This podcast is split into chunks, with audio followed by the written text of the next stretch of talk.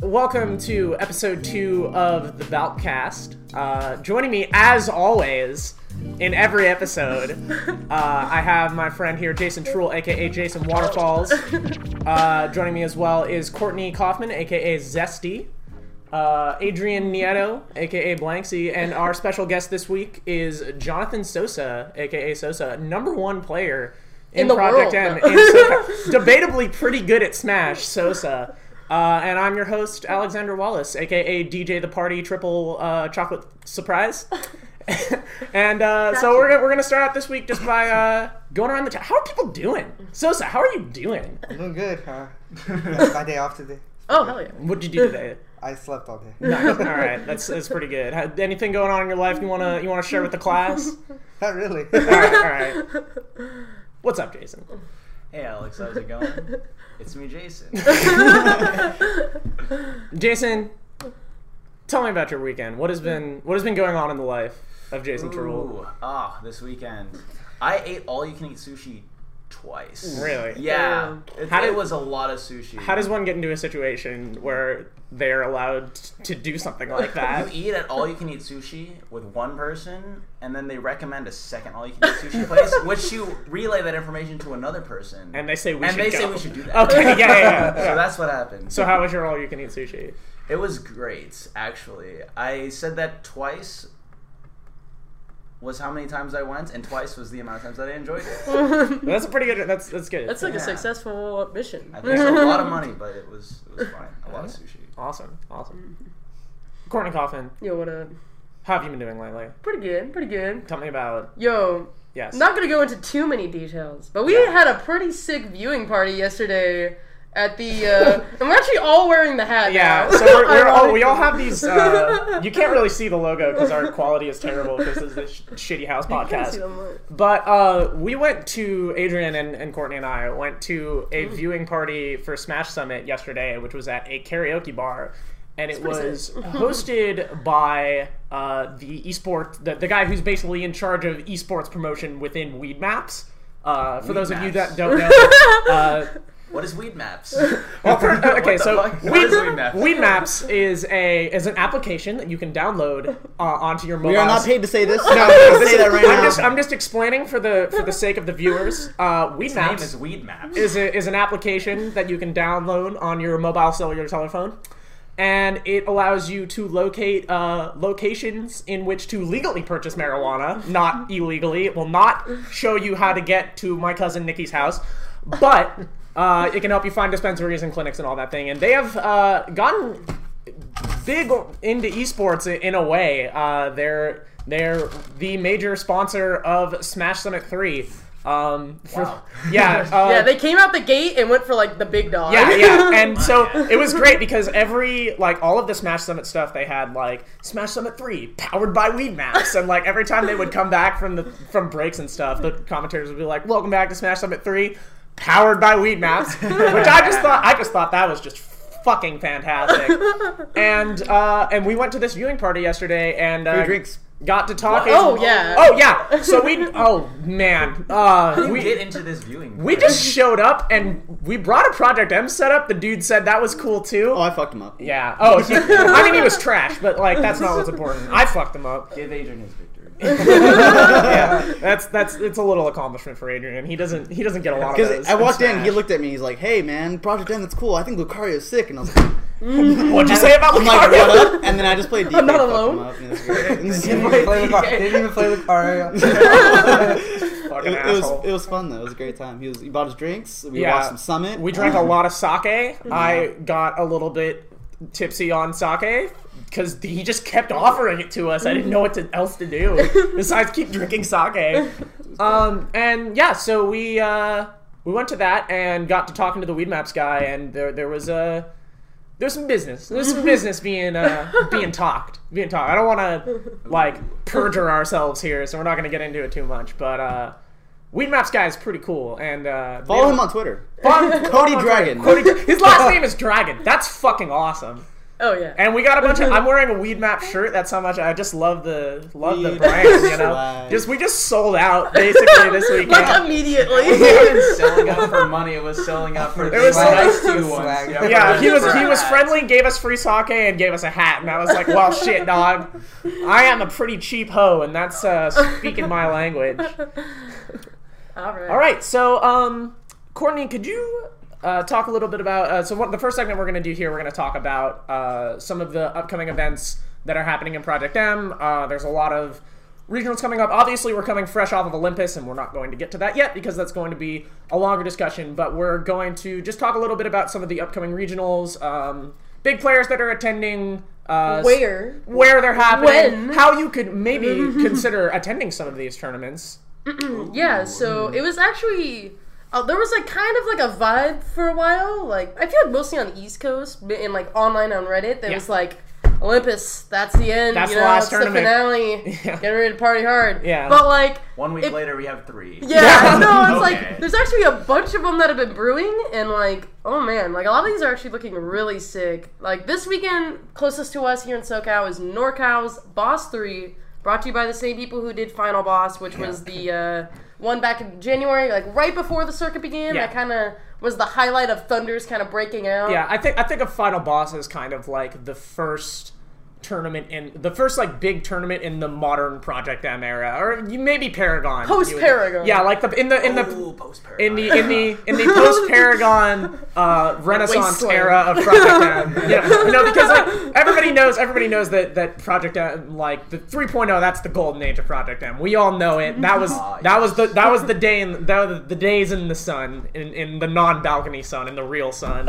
And you know, obviously things are not like they used to be, but, you know, I think after Paragon and with Final Boss and then subsequently Supernova and Big Balc and those tournaments, that was kind of the start of this platinum age of PM where people are really starting to like, oh, well, like, yeah, we got kicked out of a lot of big tournaments and yeah, things are like not as great as they were in terms of attendance, in terms of viewership, but like, if we want to keep playing our game, let's fucking do it, you know? And so I'm really excited to see what the TOs come out with Boss 3. Obviously not another national because we just had a national 2 weeks ago, but this will be a pretty big regional. It's a healthy regional.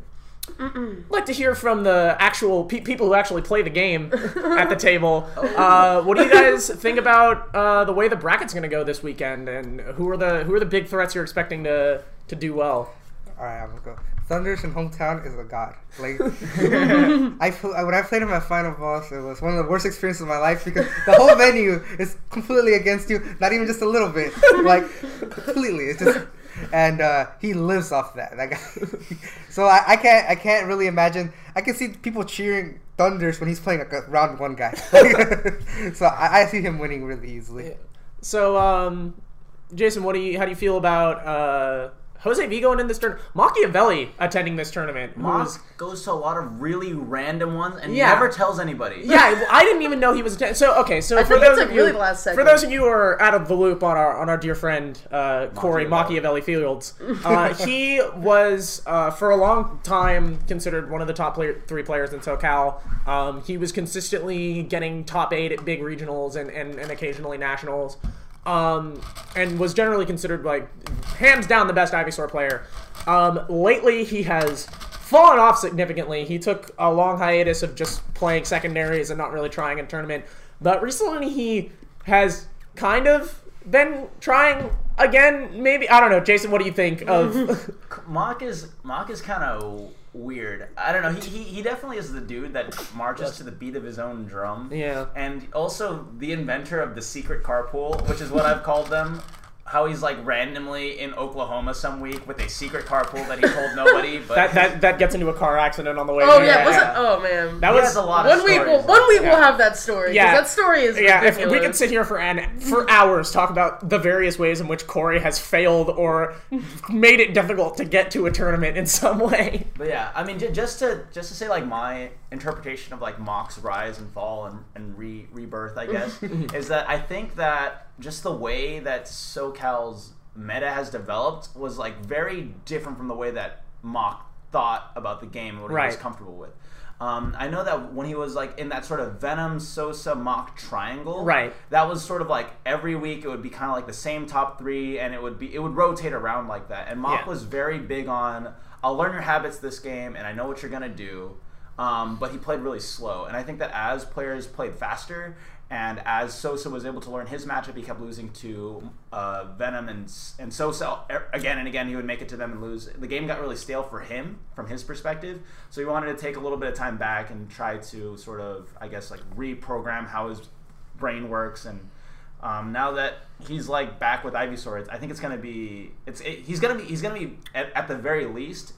And when he's in fighting shape, he'll be at that level we were before. Yeah. But it'll be interesting because now a lot of SoCal's gotten away. Yeah, I think he the meta kind of developed. You know, taking that time off was hard on his results. That said, since he's come back and started playing Ivysaur in tournament again, while he hasn't been getting the wins on the top level in SoCal, he hasn't been beating Sosa, he hasn't been beating Jose V. Mm-hmm. He is been very consistent against the like mid PR level players, so players like Loyal and Ion. He's also beaten me and Boring Man recently. Right, too. And Boring Man is one of the best players in SoCal right now, I would say. Right. So you know, he's definitely still a threat. Sosa, tell me about how you feel Jose V is going to do at this tournament. Jose V is going to go do fight impulse, maybe struggle against the second seed a little bit, get 2-0. Then he's going to lose round 2 or 3 of winners. Yep. And then make it all the way to Grand somehow. Like, it was the most ridiculous thing. Yeah. And, like, I don't even know if it's because he's not trying as hard or he just has moments where he just sucks at the game. But, like, he is going to lose in winners somehow. Yeah, yeah. Jose V is really, like, has become, like, the mango of Project M. Well, Switch is the mango of Project M, but the other kind of mango of Project M. Jose will become the mango of Project M once he starts winning. Yeah, that's true. He gets the grants and loses. Well, I mean, you know, Mango also gets fourth a lot, so that's another thing that Jose is quite good at. You know, but it's really pretty strong showing from Jose at Olympus. He took top 8. Top 8, which is good. Oh, yeah. He did. I really think that set against Gallo was the best. We'll get to that. We'll get to that. So, other than that, about Boss 3, right? Anybody else attending Boss 3 that you guys are expecting a breakout performance from or are expecting to do particularly well? Well, I think Seth is always a contender to do amazing or really bad. So Seth being Ion, he is a Sonic player from SoCal who is an interesting... Seth is an interesting character because he, on the one hand, can do amazing and, you know... He beat Professor Pro. He beat Professor Pro at Project Clash, the local right before Olympus. He's beaten Sosa. He's taken sets off of almost every player in SoCal at this point. He also lost to VG. He also loses to random shitters all the time. And so it's hard to say with him. And he has yet to have, like, the closest thing that he's really had to a breakout tournament on a big level was that Project Clash tournament. Oh. And the balcony where he beat Sosa. Yeah. And which according to you is not... It's a bad day. It was a bad day. It was a bad day for Pio. Yeah. Yeah.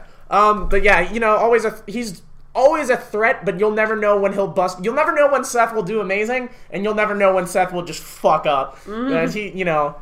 He's still working on the consistency. Yeah, as long as he doesn't be like, my Link is gonna do it today. Oh yeah, he'll be fine. He'll be fine. And he'll do pretty good. But if he at one point, if he ever goes, Link is the answer. Yeah, that's when he goes. It's over. It's like, over at that point. We have a tendency from players in SoCal to just like decide that they're gonna play secondaries and be like, no, this is the right thing to do. I'm gonna win with Link. The only one who gets to do that is Sosa, and that's just because he's way better than everybody else. I do think that getting outside of SoCal, though, this tournament does set up a lot of potential for NorCal to size themselves up against SoCal. It's been a while since they've come down, and last time they didn't perform as well. Only top 8 at BroCal from NorCal was Thunders. Everybody else got 9th or lower. That's including Boring Man and the Doctor. BroCal Gym, that was a tournament like what? That was in June, I think? June, yeah. So it's been a while. Everybody definitely sleeps on NorCal, and for good reason, if we're going to be honest. for good reason. I mean, let's be real. Okay, like, Thunders Rain, probably the best Project M player in the world right now. They sent us Boring Man. They gave us their number 2, so they don't even have that anymore. And then after that, it's like... I don't know. I think that the stage is set, and it's like NorCal's chance to really make a lot of really interesting upsets on SoCal, which is good for two things. It makes their region better, and then when our losers come home, it makes it better for us so that we can make fun of them. Oh, yeah. I'm looking forward to the NorCal upset. The most important thing in SoCal is that SoCal gets to make fun of each other and say mean things about each other. That's really, like, what is core to our community. All right, so, yeah, that's Boss 3. Moving on, let's talk about Guts 4, which is going to be in New England also this weekend. I really don't know that much about this tournament. Okay, so I have a list of names here that are, big names on the East Coast. Oh, Tony Pajamas. So, in terms of people going to the East Coast, this is probably the only tournament I can think of that they're going to have within the next few, like, maybe month or two. Yeah. But they have players like DVD from New York, other players like Switch confirmed, Kais, Twisty, Envy will be there, so will Malachi. As well as Dark, New England's, like, champion, more or less, and Silver. Ghoulie will be there. Always a contender. And Sora. Those are all... Sora? Sora will be there, yeah. I thought he retired. Who is Sora? Sora is a Marth player from the New England region. He was regarded for a long time as, like, the only PM solo Marth that got any kinds of results before, I guess, Lunchables started playing more Marth. Yeah. And still to this day, lately he's been kind of disappearing, I think sometime after Supernova. He didn't do that great at that tournament. Ended up losing to our boy Arrow. But that's not a bad loss. That's not a bad loss at all. And he probably didn't know the matchup. But we hadn't seen him in a while after that. And so this is, it does say he's entering PM singles. So if he comes and does work, it'll be a good show for him, for New England. But last dope Peach player Mafia apparently entering, which is interesting. Well, he's not playing PM, unfortunately. Is that also a Melee tournament? Yeah, it's also I was not aware. So Melee will be there and PM if you guys are in the area. You should definitely check them out. Support your PM scene. Be a homie. Get bodied by Dark. But before going into Rewired, we'll recap. Those are two regionals that are happening this weekend. This weekend. On opposite sides of the country. Yeah. And so that'll be interesting, because we get to see each coast. Yeah, and it'll be interesting to see, like, after Olympus, how the East Coast players are now stacking up to each other. I mean, New York and New Jersey got a little trunched at there were players that did well at Olympus. I think that the collective power of their if you were to take the average placing of the New York, New Jersey guys, I think they outplaced us. But they also had a lot more players. No, I mean, like, I know that Emu, Envy, and Fresh all got 9th place, and we had 3 people that got 13th. Yeah. We had a couple people that didn't make it into round 2 pools. I think we're getting to it in the Olympics. Yeah. But in any case, I do think that, like, New York, New Jersey did make a very strong case, and I think it is still very much valuable to see their evolving scene because they are still very good. Yeah. All right, so let's. Well, but first. Okay. Before I get interrupted. Yeah, so we got, this weekend has NorCal's Boss 3, and they're going to be on hitbox.tv/NorCalPM. And then for Guts 4 in the East Coast, you have, that's going to be streamed by Great Value Smash. That's hitbox.tv/. That's my boy Paper Fairy. Great Value Smash. He was the, Paper Fairy was the main TO for Project M at Olympus and did a phenomenal job. Phenomenal. Just so good that I had to pronounce it wrong. And... yeah, so if his performance at that tournament in terms of TOing is any indication, then Guts 4 is probably going to be a really fucking dope tournament. So, and it's actually a really cool convention center, convention, too. So definitely looking forward to that. Let's talk about Rewired. All right, so raise your hands, who's going to Rewired? Alex, you're not going? I'm not going. Somebody has to hold down the fort. I got to go to Olympus, and this bitch had to stay home, and it was sad. Now she gets to go to Rewire, and I have to stay home. It's fair. I definitely got the better end of the stick either way, because I got to go to Olympus. So Rewire being the next weekend after, featuring not even just talent from the West Coast mostly, but we have players like Reslib coming through, players like Envy coming through from New York, New Jersey.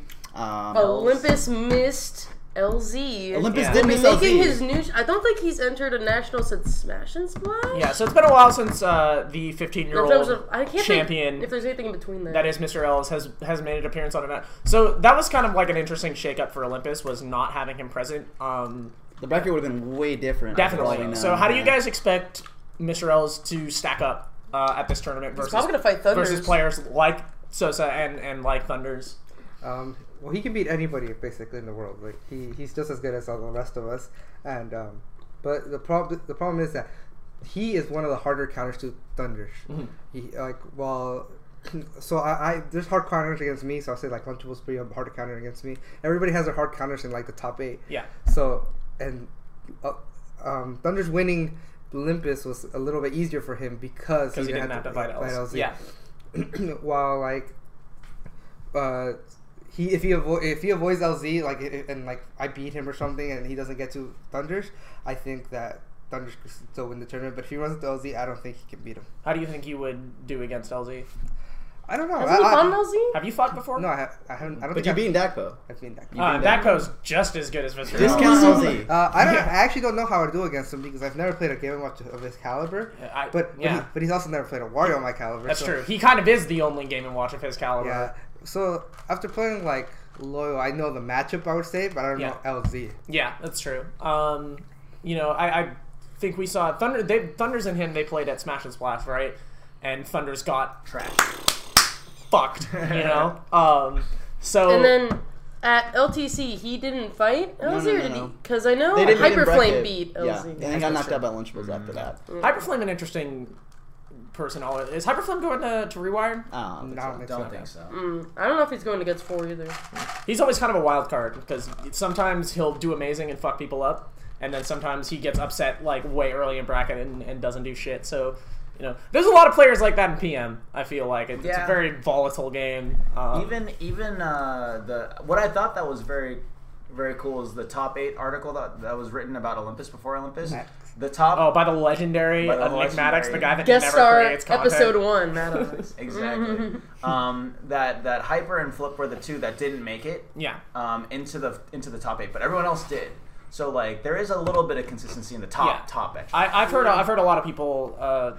From Connecticut and from that area that claim that Flip isn't actually that great, mm-hmm. And he just got by on during Supernova and during Big Balc on lack of matchup knowledge and things like that, and that he's really not all that, and his performance at Olympus kind of reflects that. He did get 9th, which isn't, or actually lower than 9th, didn't he? I mean, he lost to you, didn't he? Yeah. He lost to old Jay Falls. All right, back to the people that are actually attending Rewired. What? There are a lot of other people we should talk about. Yeah. There are a lot of people. Okay. Someone that we don't get to see that often and was actually at the last Rewired, he kind of stays in the Arizona area, is Silly Kyle. Yeah. He's kind of a wild card. Yeah. Because he can do really good. He doesn't play a lot. He won the last Rewired, didn't he? Yeah, he won the last Rewired. Machiavelli. He won the last Rewired because I could not get to him. Because Mach had my number. Mach had my number last year around that time. Yeah. And I could not beat Mach, and I lost to Mach. And so you haven't fought Silly Kyle. No, but... the crew battle. There was the crew battle. I didn't play him either. Are you sure? Yeah, I played Cutman. I suicided 3 times. Oh, yep. That's right. That was... Let's not talk about that. That's depressing. There's also another regional that happened where Axe, Blue, Bagels, and Silly Kyle went, and I remember... Silly Kyle got 3rd at that tournament. He lost to both Blues and Bagels. Yeah, so Blue and Bagels also interesting. I Love Bagels and Blue are Arizona players. They have also had pretty good results out of state. They both did pretty well at that one TLOC 1K tournament. I think they both got top 3 at that. Yeah. So they do have results, but I don't think... either of them has really had a really amazing national performance. Big regionals, yes. Nationals, not really. That was probably their breakout, or at least their biggest performance. Yeah, was that 1K. And they did beat quite a few people there. If you want to watch Bagels beat Luck, that was a very funny set. Did he whoop him? He whooped him. I think he also... Ain't nothing sadder than losing to I Love Bagels, man. I honestly think I Love Bagels is one of the... one of the best players in the world right now. He just plays an unfortunate character. He has to rely on matchmaking experience and tricks and stuff. Yeah, and tricks don't always work. Yeah, he talks a lot about how nothing that Luigi does is even real, and he just conditions people to do things. But I've played him, and I've played maybe a total of 6 sets with the guy, and he's taken 1 off me, which is better than any other Luigi has ever done. Yeah. But going back to Silly Kyle. He lost to Red Ranger at one of the 5 p.m. fights. So, and Malachi triple 4-stocked Red Ranger in a money match. Mm. So, gauging the skill level like that, I don't think Silly Kyle's that Red good. Red Ranger metric. Because, it's Ganondorf. What can Ganondorf even do? Yeah, if you're a Peach player and you're losing to Ganondorf, you fucked up. You had to have done something wrong, because there's literally no reason why Ganondorf should ever get in on Peach. That... Yeah, that's rough, man. IPK coming back after a long hiatus in terms of regional, national performances. He wasn't at Olympus. He wasn't even at Salty Juan's before that, or any big major within the circuit. Yeah, ninth at CCC. Yeah, that is true. iPunchKid's kind of being like a long time national performance level player for a long for a while now. One of the longer ones. I can only think of one tournament off the top of my head that was at that scale that he did not make top 8 in. Yeah. Even Supernova, he made top 8. CCC. Yeah. Well, that's the one turn I'm talking about. Yeah, Clutch City, he did not do as well. But he has been a player who tends to kind of shitter out in his own region and sandbag and not try his hardest. I mean, shitter is a strong word. He got third. He did. He came to the balcony for the first time in a month. He did finally beat your pit. You know, I gave him one game. I really did not want to lose to IPK, but he could have probably beat it. But coming back for a while and taking you to game 5, not bad. Yeah, not bad. Well, talking about David is I think CCC was a tournament that made him go on his hiatus because it wasn't not even a hard tournament to make top 8. It wasn't a hard tournament. Yeah. And it's the first one he didn't make top 8. He top 8 Big Balc, he top 8 Evo, and all these really hard events, and then he runs into a Squirtle and loses. That's his kryptonite. That's so funny. It's hilarious because iPunchKid sucks at fighting Squirtle. All of the Squirtle players and the Squirtle Discord and everything are convinced that Lucario just gets bodied by Squirtle, which is not true. That's bullshit. Not it's true just at all. David just sucks at fighting Squirtle. And I think David, if he kept playing the way he was at one point, he would be top 8 in the world right now. Yeah. He is a scary player to play against. He plays really defensive, and when he touches you, you die. There's no. And he's a good character for nationals because not that many people get to have experience against Lucario. Yeah. And then when he plays me, the Balc, I don't know why, but he tries really hard. He always, and then he'll sometimes take a set off me, and then he'll immediately lose the next set. I'm because he went Fox. But so I see how good he is. I don't think a lot of people ever get to see how good he is. Yeah, I think there's a tendency to downplay IPK's skill as a player because of his personality and because of the way that he talks, or because of the fact that he does tend to sandbag at locals a lot and get okay. At one balcony, David gentlemaned his set against a scrub to melee and then lost and got and that was how he got eliminated from the tournament, and he got 30th place. It was a Quandiverse? It wasn't even anyone. It was a random faceless scrub. and that's how IPK got knocked out of the tournament that week. Would you guys even put that as a loss on the record? Yeah, I put it in the bracket I edit his name just so gentleman to melee lost to this scrub. Don't count this on the PR, I guess. I don't know. If you're the type of player that's that in a challenge bracket. Yeah, no, but I do my best. But it's a player like that, do you care that they do things like that? Do you count? And it's an interesting question about PRs. Is we're only basing on the PR on a lot of tournaments where a lot of our players aren't giving a shit. So anyway, any whoozle. Rewired, coming up near the end of this month, is probably going to be pretty interesting. I'm going to say Mr. Lz probably takes the tournament. I agree. I think every time he's as much as he hasn't appeared on the national stage much lately, every time he's gone to a big tournament lately, he has really cleaned it up. So I would agree, only because there's really no one else that I can think of that would put up a fight besides Sosa, and that's a matchup we haven't even seen, so that's just the only wild card. If you think of everyone else going, there's no one that you can think that Jose even really has a chance. Jose I do keep forgetting Jose's going to that tournament. And that is interesting, too, because, LZ has a few losses to players like Aki, who was I guess considered a tier under Jose. Definitely. I mean, okay, anybody trying to argue that Jose V is not the best NES player in the world is fucking kidding themselves. Top 8 at Olympus. After Olympus, we it's pretty much more been less been proven. But we have outseen LZ beat NESs that are considered better than players like Aki, like Stereo Kid. He destroyed Stereo Kid. Stereo Kid has taken sets off him though, because they're in the same region, so they get to play locals. Oh well, actually he's not there anymore though. He's in. When he was there, he's still there. Mm. Well, anyways, I would retract that and say the two people that are wildcards are the two SoCal players, Jose and Sosa. But even then, it's not even guaranteed. Yeah. Any other player you can think of. Is I think you versus Lz is going to be the most interesting set of the tournament because that's the one where like we know the Thunders is going to get fucked up. We like you and Thunders that could kind of go either way. But you and Lz, we haven't even seen that. Like we don't know what's going to happen with that. I also think that wildcard Blue might be able to take Lz.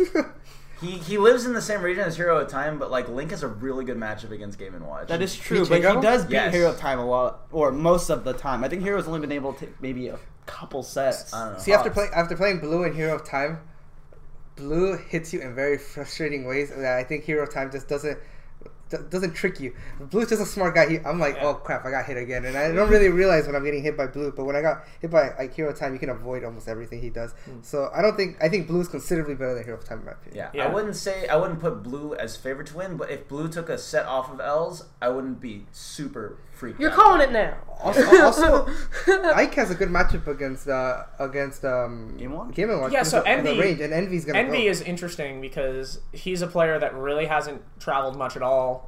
Has really only just recently broken out on the scene on the East Coast and has been taking a lot of names over there.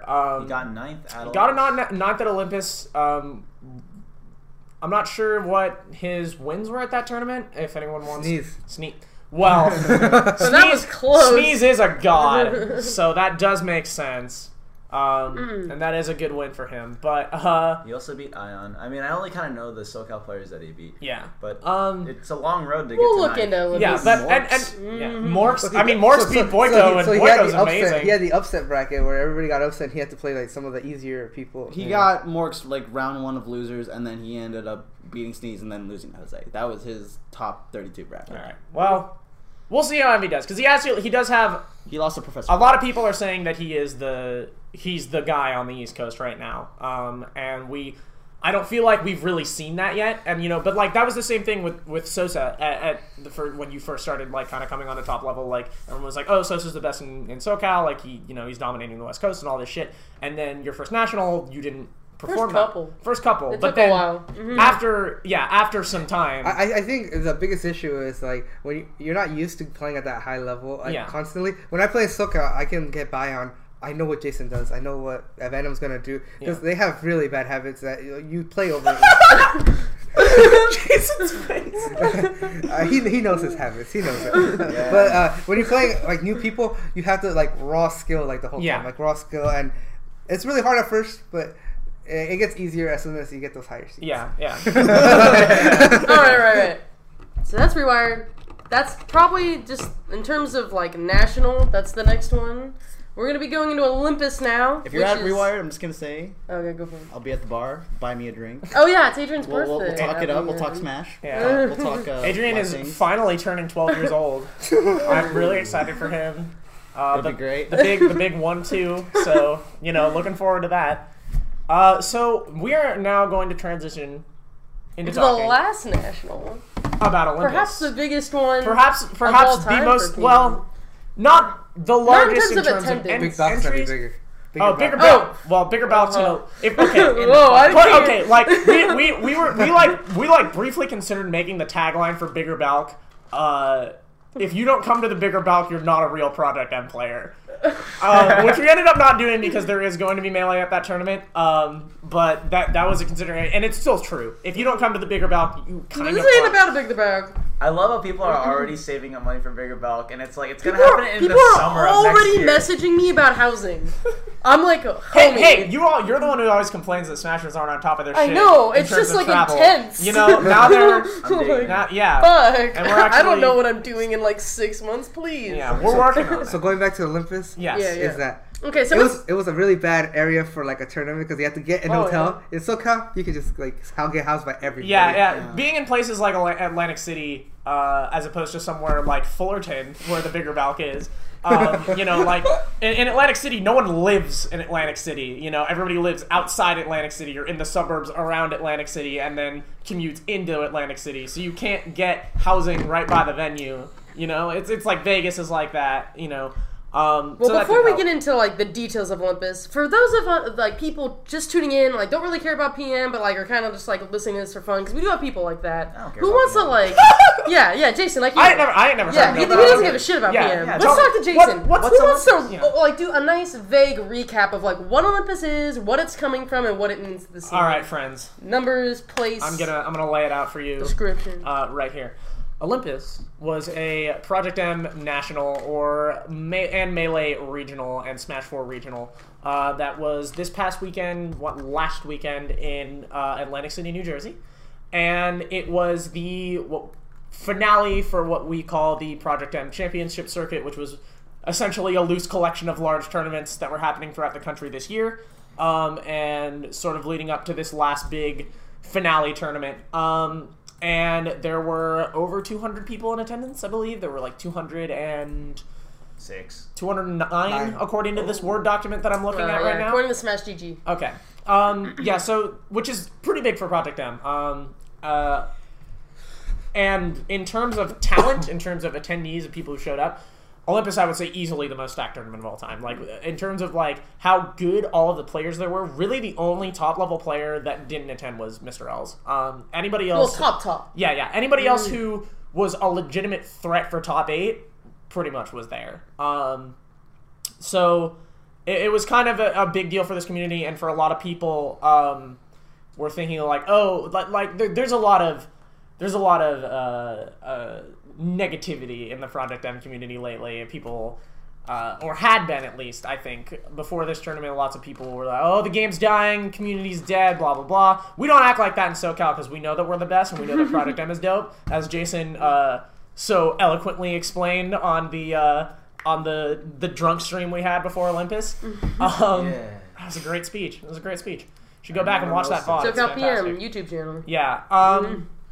And I think that this tournament really brought that, like, excitement and hype back for a lot of people. Like, because just, you know, Project M was the main event. We were on the main stage. There were, you know, people were excited to be there. Like, there was a lot of energy, like, in that room the whole weekend. And I really feel like it sort of brought that fire back for a lot of people, because there were a lot of people posting, like, damn, I wish I went to Olympus. Fucking A, that looked dope. Project M is awesome. I want to... And, like, I think the fact that also, like, the top 8 of that bracket was so awesome. Like, every match... Besides Jaden and Malachi. Every match was dope. You know, it's funny about that top 8 that I thought was really cool is you look back at these other big tournaments that happened since the circuit started, Supernova, Bigger Balc, and you look at that top 8, and they never win as seeded. Yeah. Ever. And this is one of the first tournaments where you look at it and you're like, yeah, that makes sense. Yeah, well, except more or less. Except for Gallo, who we'll talk about. Yeah, Gallo, who we'll talk about. I don't know. I called that, dude. I fucking called Gallo was definitely the breakout. A lot of people were, like, talking up Gallo, and it kind of paid off. But before we go into that, anyone want any cool travel stories? Anybody? Because all 4 of you went. I got a travel story. It's a neat little... doesn't really have anything to do with Smash. I got one. So, like, day 1 or day 2... I ended up losing my driver's license. Oh, yeah. This was weird as fuck. Okay, so I lost my driver's license. I figured I dropped it somewhere either on the beach or in the casino. I was freaking out because I didn't know how I was going to get home because you need that to travel. And I was like, oh, shit. Day 3, I'm ready to just, like, give up and deal with TSA. Venom, Jake comes up to me, and, like, as soon as I get in the venue, pulls out his wallet and, like, pulls out my license and hands it to me. And I was like, oh, shit, where'd you find it? And he's like, it was in my room. And I was like...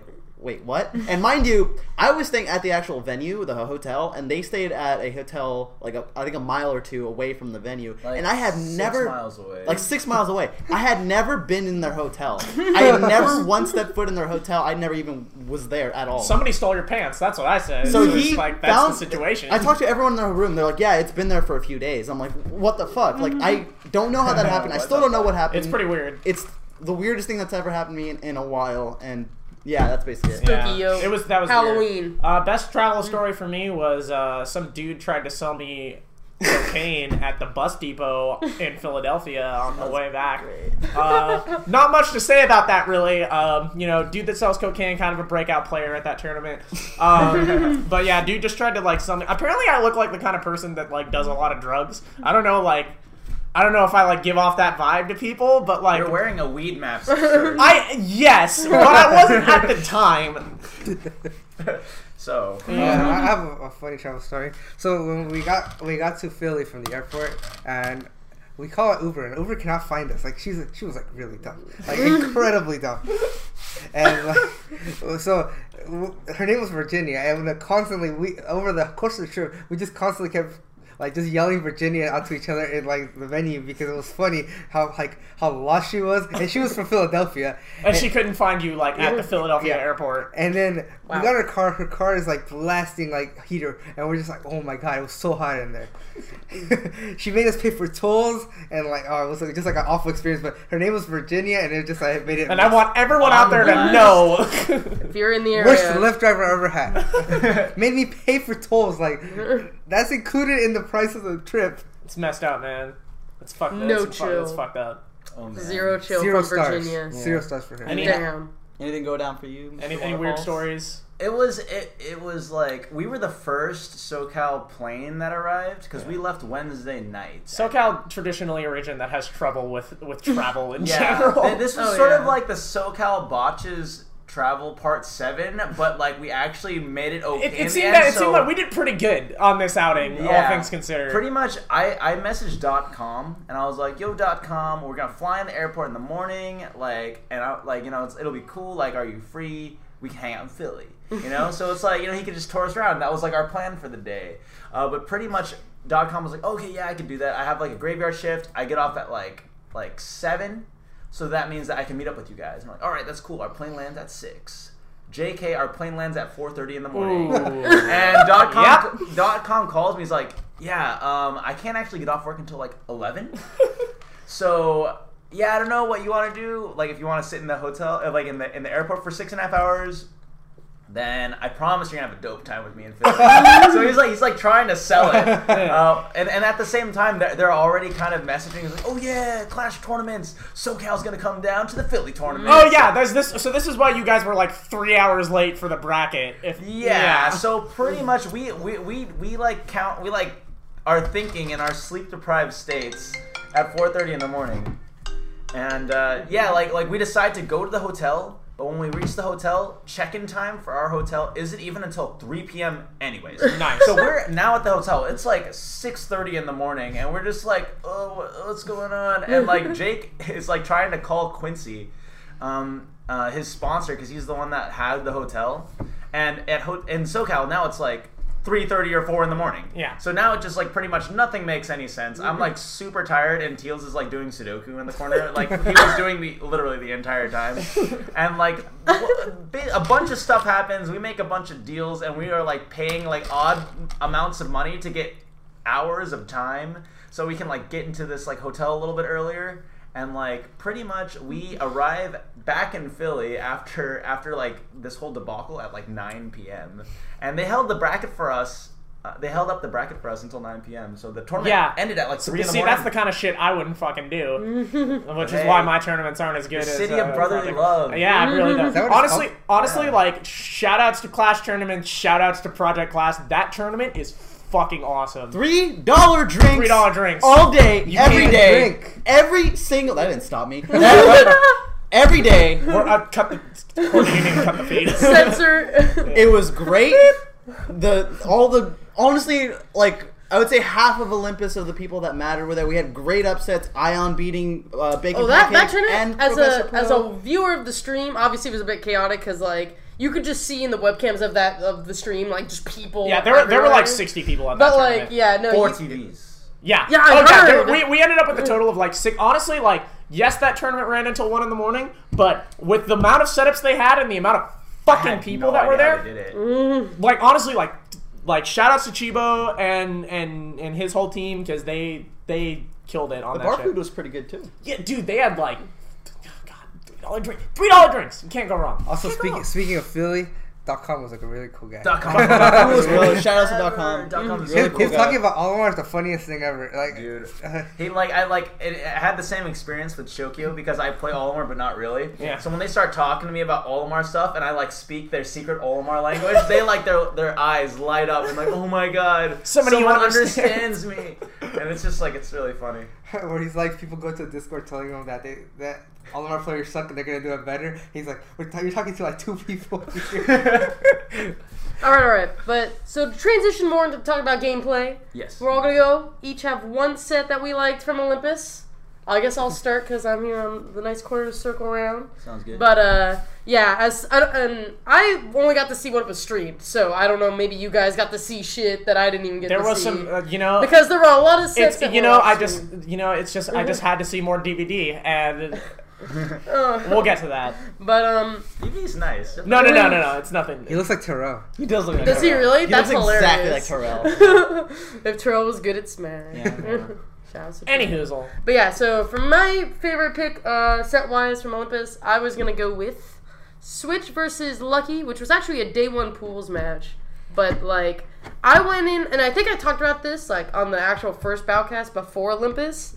I went in thinking, like, yo, my boy Lucky, dope. Really good at Melee. Hasn't actually been doing as good at Melee as he wants to lately. No. But, like, maybe he'll do okay at PM, but, like, also, like, maybe not, because he hadn't played since, like, We Live in One, which was, like, a month or two ago for him. So, like, I was thinking, like, dang, he's got, like, no PM experience. He's been doing kind of not that great at Melee. Yeah, I thought Lucky was going to drown in pools. Looking bad. He's had a history of not performing well. I was like, oh, God, I just got to fight Switch. And I, like, love watching Switch. And I was, like, getting ready for him to fuck Lucky up. And then my boy Lucky, like, came out the gates. And, like, game one was, like, I believe pretty close. And then, like, game two, like, he just began carrying it away. And he did some ridiculous combos in that game. Yeah. And, like, getting to watch, like, it's actually a pretty cool, like, PM moment, getting to watch, like, a top Melee Fox fight, like, the fast follower of PM, like, a top Melee or a top PM Wolf. I remember somebody in the chat saying, like, how fucking cool is it that we're watching top-level Wolf versus top-level Fox right now? Yeah, that's really awesome. And that's, like, something that, like, hasn't happened yet in PM, because we're in a game where, like, everything is very fresh. Like, there's just tons of matchups that haven't happened. Yeah. So, like, getting to see that, and then also getting to have my boy fuck up, like, another player I also really enjoy. That was pretty chill. I do like it when SoCal wins. That was like the first set I saw of Olympus too, and I was like, all right, I'm in this. Yeah. This is sick. Yeah. I'm ready for the weekend. All right, your turn. Yeah, man. I mean, Switch is definitely like the sickest Wolf to ever do it, and like, really, really the only guy. Like a lot of people are always talking about, well, Wolf's an amazing character. Wolf's top tier. Wolf is one of the best characters in the game. Switch is the only player that is actually pushing it, showing that character's any good, And then he still got fucked up by Lucky, which is what do? Lucky's and it's just SoCal's just so fucking good that it's hard to do anything about it. And Venom feels so strong. Oh, yeah. All right, favorite set, yo. Favorite set. I'm gonna swoop in here and take Jose V versus Gallo from Adrian. Fucker. No, that is fucked up. That is fucked up. All right, go ahead. You better make it long because I gotta think of another one now. All right. Jose V versus Gallo made me shit my pants I didn't watch a lot of sets over the weekend because I'm too busy running the fucking tournament. They didn't pay you. They did pay me. They did. Yeah. Yep. Faux show. So gotta make that money, get that work done. Top 8, I actually got to sit down and watch some sets. And Jose V and Gallo, Jose V being our SoCal homeboy, Nest player number 2 in SoCal, and Gallo, who is what number is he on the NYNJPR? 4. 4? Mm-hmm. Those two kicked the fucking shit out of each other. Like, it was just, like, and every single game, like, and really this was the whole tournament, but I feel like this set, like, really exemplified it, was every single game was so fucking tense and so last stock situation, and there were so many moments where it's like, oh, Gallo's gonna fuck him up, and then, like, oh no, Jose just, like, stomped him at zero and killed, like... It was volatile as fuck. We were, like, and it's like, when you're watching your boy up there, like, when it's, like... That was the epitome of SoCal versus New York, New Jersey. It really was. Especially for top 8. It really was. That was insane. That was kind of the moment. And, like, New York was going fucking crazy for Gallo the whole weekend, and like during that set, as New York does, and we were going nuts for Jose. It's pretty awesome that like with the amount of the New York players that were there, SoCal still able to like keep up with the cheering, even though there was only like 15 SoCal players there. We were able to we rallied some troops. We got Filthy and like the Bacal guys and some Texas. You know, we got a corner. Yeah, we brought the noise. But yeah, man, that. Me honest, I don't watch a lot of like sets unless I don't really care about watching Smash unless I'm like invested in the person who's winning. So when it's SoCal at a national, then I suddenly give a shit, and then I am the most watching Smash. And that set, you should fucking watch it because it blew my goddamn dick off. Yeah. Oh. Yeah. True story. Damn. Yeah. Shit'll fuck you up. Adrian? It's fucked up, man. It's fucked up. Okay, so I will agree that was the best tournament of the entire... I mean, the best set of the entire tournament. It was my personal favorite. But if I had to move on... first, I'm going to give a shout-out to a set I liked. It's not my favorite. J-Falls versus Flip. Wasn't streamed, unfortunately, so nobody got to see it. But I was right there. I saw the whole thing. I saw my boy give him the dizzle. It was really, really good. I love when SoCal gives people the dizzle. That's what it's all about. Dizzle was given. Yeah. You know, I from watching it, I don't think Flip, you know, obviously wasn't at his prime. I know he was out of hiatus, but whatever. Jason was playing out of his fucking mind the entire weekend. Yeah. And that was like, just watching that, like that was actually as soon as I got into the venue. I woke up late. I was like getting ready to just like watch my boys, and then that's just right there in front of me, and it was such a fun set. But if I had to say my second favorite set of the entire tournament was, I believe, winners semis, Thunders Rain versus Junebug. Thunders Rain versus Junebug. Okay, so... people don't know, Junebug is considered... Junebug... so many of you fuckers that don't know about PM, Junebug is considered, or at least was considered, one of the best, if not the best, Project M player for years, because he was the only one consistently going to many tournaments and winning. He had a long streak of winning everything. If you had... going into this tournament, I feel like at least a fat majority of people would have said he's the favorite to win, or at least the most likely, because he's one of the most consistent. At this tournament, I thought Junebug was like maybe fifth at the point. He got fifth. He did. Exactly. Winner semis, Thunders Rain versus Junebug. Not only was it a 3-0, game one, he four stocks Junebug. That was like the moment that Thunders Rain became the best Project M player. Like, just took it right off his head. The reason that set was also very interesting to me, before that set even started, I was actually having an interview with Junebug, and I was interviewing him about this project we're doing. And before, I was talking about how he felt about going into Olympus and how he felt about playing against certain players. And when it came to Thunders Rain, you know, we talked about his record, which was 5-2 at that moment, and he's like, yeah, you know what, I think as long as my punishers are good, and I out-neutral them, because I think my neutral's better, it'll be more in my favor. But it's rough, because when Thunders touches you, you die. That's how it works, and that's what happened, especially in game one. He got touched, and he died. Yep. And four times in a row. Fucking... please watch that set. That you set should watch that set. So, that set like, game one. Just watch game one. That also blew my mind, because, like, literally, like, if you remember last January at Final Boss, like, Junebug fucked up Thunders. Yeah. And, like, in less than a year, Thunders was already, like, by going to Nationals, he's, like, already, like, risen up so much. So you've talked about this a little bit. What do you think has caused Junebug to sort of fall off from being number one, and what have the other players done to reach his level and start beating him? All right, so when I first met Junebug, he was the only player crouch canceling like a madman. Only one. So when everybody else started crouch canceling, then everybody learned how to deal with crouch cancel. But he was the very first one to start innovating the crouch cancel meta. He changed the game forever. So like now he can't even help himself when he crouch cancels. I don't think he realizes he's always holding down. But like, he's also very slow. He's not very fast. He's not very technical. So and his punishes are not nasty. Like every other like person in the like the top 8, like punishes are nasty. 0 to death. Like off one touch. He needs like 2 or 3 touches, but he relies on his heavy neutral. But at this point, a lot of people have already caught up to his neutral. So I cannot neutral him, Thunders cannot neutral him, stuff like that. So I think he's just falling off because he needs to do more arrow stuff basically to keep up. Do you guys think that Junebug will sort of like, after this performance, like, do you think that he will see that as, oh, well, I suck, fuck it? Or will he see it as, oh, I need to get my shit together and start beating people again? Well, talking to him, he seems like he's going to take a break right now, but I don't know how extended of a break it is. And every time somebody takes a break, they never come back the same. Yeah. They always come back wanting to keep up how they used to, but like the meta just leaves them behind. Toilets. Yeah. Mm-hmm. Everybody's always taking breaks. And then again, Seth took a break, and then he came back. And he lives at the balcony. That's true. Living at the balcony. Junebug. You don't really get to take a break when you live here. Yeah. Like, you can say you're... Yeah. I mean, nobody ever... That's the thing, is I never believe anybody when they say they're going to retire from Project M, because if you were really going to retire, if you really didn't care, if you were really going to quit, you would just stop showing up, you know? Because who cares? They like the theatrics. Yeah. They like the theatrics. Yeah.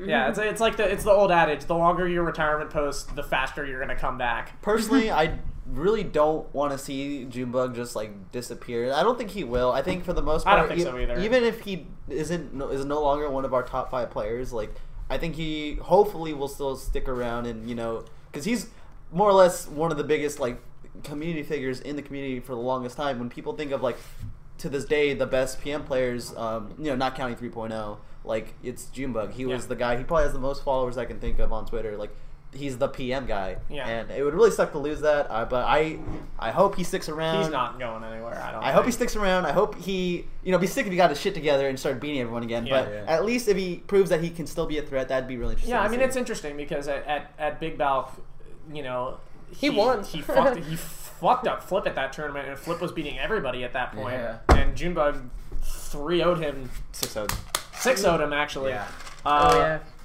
That was savage. Go ahead. Yeah, I do think that Junebug, like, even though we're talking about other players catching up to him, and each player, in my opinion, kind of has their own sort of X factor that they bring to the top 8, like, Junebug's still, like, above and beyond any other player, I think, in PM right now, is super adaptive and picks up on your habits instantly.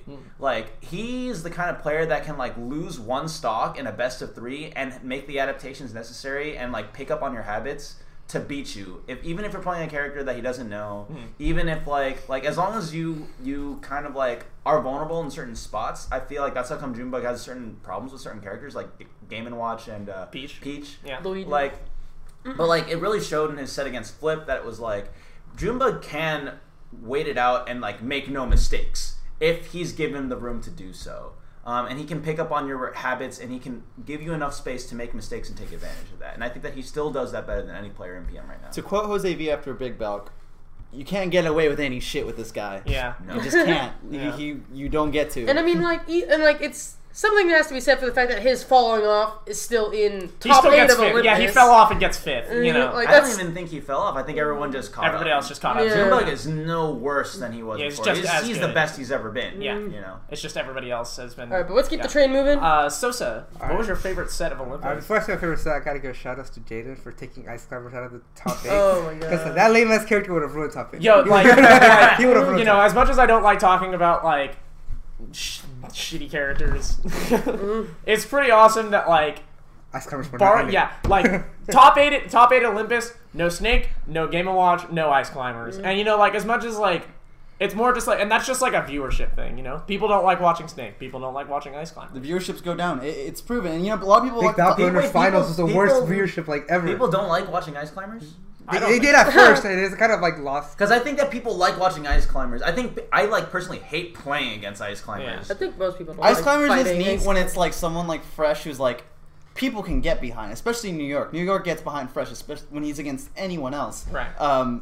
And for the most part, when you're seeing him, like, he doesn't necessarily. There'll be times where he destroys his opponent, and there'll be times where it gets kept close, or where it looks like he's about to lose, but he gets that grab, and that's when it gets exciting. Yeah. But you don't see that with players. When he stocks Sosa.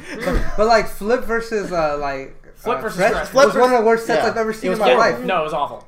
Yeah. Like each match went almost a time. Like, but it was. All right. So besides the point of Ice Climbers. Oh yeah, you were commentating. Just shout outs to Jaden. Shout outs to Lucky for taking him out. I really appreciate it. I love you, Fresh. Poor Fresh. So Sosa didn't have to play him. But okay. But my favorite set was me against Malachi, and like I know it's picking my own match, but like I when I'm playing, I don't really get to a lot of time to watch other people's matches. I'm really focused on my own stuff. Yeah. So this is one that like really like resonates with me, and it's New York's best versus SoCal's best. Yeah.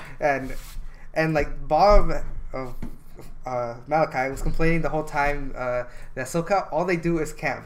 He complained about it to me, and I was like, and then I got to play him, and we had one of the most like offensive matches I've ever seen. Like, yeah, it was pretty crazy because like I stepped out of the venue at that, or like I saw like you and Malachi walked up, and I was like, this is Peach versus Wario, I'm gonna go take a smoke break, and walked out, you know? And then I got back, and everyone's like, dude, Sosa versus Malachi was, like, the dopest fucking set. I was like, what the fuck are you talking about? But, like, it kind of has to do with, like, my playstyle, too, because, like, even when I played H-Box, everyone was like, that's gonna be so boring. And one of people's favorite sets, me against H-Box. But, yeah. It was just interesting to see, you know? And, like, that match was really fun because Malachi is really fast, really technical, and really smart. Mm-hmm. And my character technically loses to Peach, but I was able to keep him out, and then, like, I bullied Peach, and it was a really cool set to watch. I had to really adapt and change my playstyle completely to play against him. And I think it's really funny when I do miss a waft and the crowd just like, what are you doing? Like I'm just in my head. I'm just like, okay, like I missed a waft, but I thought I had it. You know, it's not like I'm just like pushing down B. Like, wait, but what adaptations do? How do you think that set evolved from game 1 to game 5? All right, it's like when two top players play, there's always a lot of micro situations that you adapt to. All right, so game 1. Those are interesting. So game 1, it started with me and be like, okay, like I need to see his habits of. When he hits Nair on shield, what's he do? I might take a few punishes first, second stock, and that's what happened. He Naired my shield and then got grabs or down smashes, and as the set goes on, I stopped letting him do that. Like, he would... By doing what? I would, like, roll, spot dodge, up B at a shield, just... I would choose anything I could come up with at the time. To avoid that situation. Yeah, and then the match started turning from me just trying... I was gonna try to, like, be more defensive, and it started turning into me putting him into the corner and not letting him move from the corner, and he did the same thing to me. So I started like walling with fairs, because like his forward-facing moves cannot beat my fair if I'm doing it correctly. Yeah. But then like around like game 4, he turns around and starts back airing, and I'm like crap. And my forward air straight up loses to the back air. So then I turn around and I start back here, and my back here beats his back here, and it just kind of switches between fair, yeah, and like it really depends on which way we're facing to see which way we'd attack. That's really weird. That's interesting. And the last stock, it was like so tense. I had not side V'd at all this whole game. I had not side V'd, and like Wario players cannot help themselves when, like with side V. Like in high tense situations, they have to side V. It's the panic option. Yeah, it's the panic option. And I was like, okay, I haven't done side V all game. I'm gonna go for it all.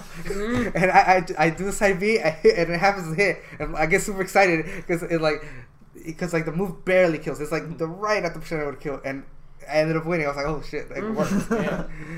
I love that. That's awesome. But yeah, it was cool just because it was SoCal's best versus New York's best, and we may not have placed like the highest that we possibly could, but it was still like we dominate our region. Yeah. We're considered like Titans, and it was just a good set. Yeah, it's interesting how like SoCal and New York are both like have a lot of really good players and have a lot of players that perform well, but it's always not SoCal and New York in top 3. For somehow like we always manage to not get top 3 at the big tournaments. But Gallo did. And Fresh did. Thunders is SoCal. New York. Thunders is SoCal. All right, wait. Your favorite set. It's hard for me to say, just because I felt like, and I'm gonna go off script and talk about a lot of sets that happened off stream. That's fine. Because I do think that it's really important to talk about just the general atmosphere of Olympus. Yeah. And like how great it was that like all of like you talk about like hype sets, like top 8 was super hype, but like that kind of downplays the fact that like day 1, which had no serious tournament sets, was a really fun day with a lot of really good games being played too. Yeah. Like even just like sitting in random rotations where you look at a rotation and it's Dirt Boy versus Zen. Yeah. Right? Or it's like Anther versus Envy. And it's just friendlies. Just you can walk around the entire venue and just see a matchup. See a matchup you've never seen. And matches everywhere. Yeah. And like these players, these are characters, they're the best at their characters, and they're playing each other for the first time. Yeah. So many regions playing against each other, you know what I mean? Like it's like there was a point in time where like every setup, how many setups do we have? Like there were 30. I know this because I had to do the math. Yes, that's on the math machine. There were 36 setups for Project M and 14 for Melee. Right. So all 36 setups had money matches on them. Yep. One time on Sunday before top 8, every single one had a money match on it,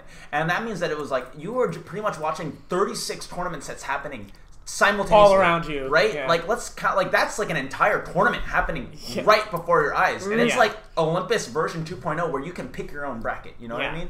So it's like, there's like all this stuff happening, and there are like tons, like tons of like people were gathering for these money matches too. If you ever watch, like you can't watch it because it's not on stream. But like day one was Red Ranger versus Gallo off stream, and that had such a huge crowd behind it. It was just a $5 money match. Yeah, I remember Messi, who was kind of like one of the lead organizers of the circuit in general and Olympus specifically, and he was the guy that brought me in onto the TOing team. And he comes up to me after the first day and he's like, dude, this motherfucker's screaming and shit. We haven't even started the fucking tournament yet. Exactly. And I think that was that's what made Olympus really great for me, was that the energy was high all the time. Everyone was having such a good time. It didn't matter, like the tournament could have gone really shitty, but like that, like just the fact that so many players were there, like Professor Pro, Malachi, and like Switch were on the same set. Yeah. Like on the same setup, and you just like walk past that and you're like, holy crap. Holy like, fuck, they're fucking each other up. I know. And it's like anywhere you go, just like carnage everywhere. Yeah. My favorite blood set was just like the friendlies. Everyone was playing friendlies. It was crazy. Well, like there was one point where the back row, there was like a back row. Mm-hmm. Each one had like money like on the table. It was really funny. It's really cool. It was that. Speaking as a TO, fuck that shit, because it's just like, oh man, I need this person. Well, they're in the middle of a money match, and I can't. Well, fucking. I'm sorry you didn't ask me if you could do the money match, but I need you for tournament. All right, but what set would you say was your favorite of the not stream sets? I really liked. I'll split it between two, because I really liked the Red Ranger Gallo money match. It was Game 5 last stock. It was pretty much Gallo fucked Jason for 2 games, and then Jason like went into some weird Super Saiyan mode, and then double 3-stock Gallo the next 2 games. And then last game was like last stock, last hit. Like Gallo was pushed to the corner, and Red Ranger's doing a spare pressure, but Gallo does like an invincible ledge dash grab, and then gets a 0 to death on Jason for the win. And like FS is behind him, like just screaming their ears off the whole time. That was freaking sick. And then also not streamed was Sneeze versus Zahime.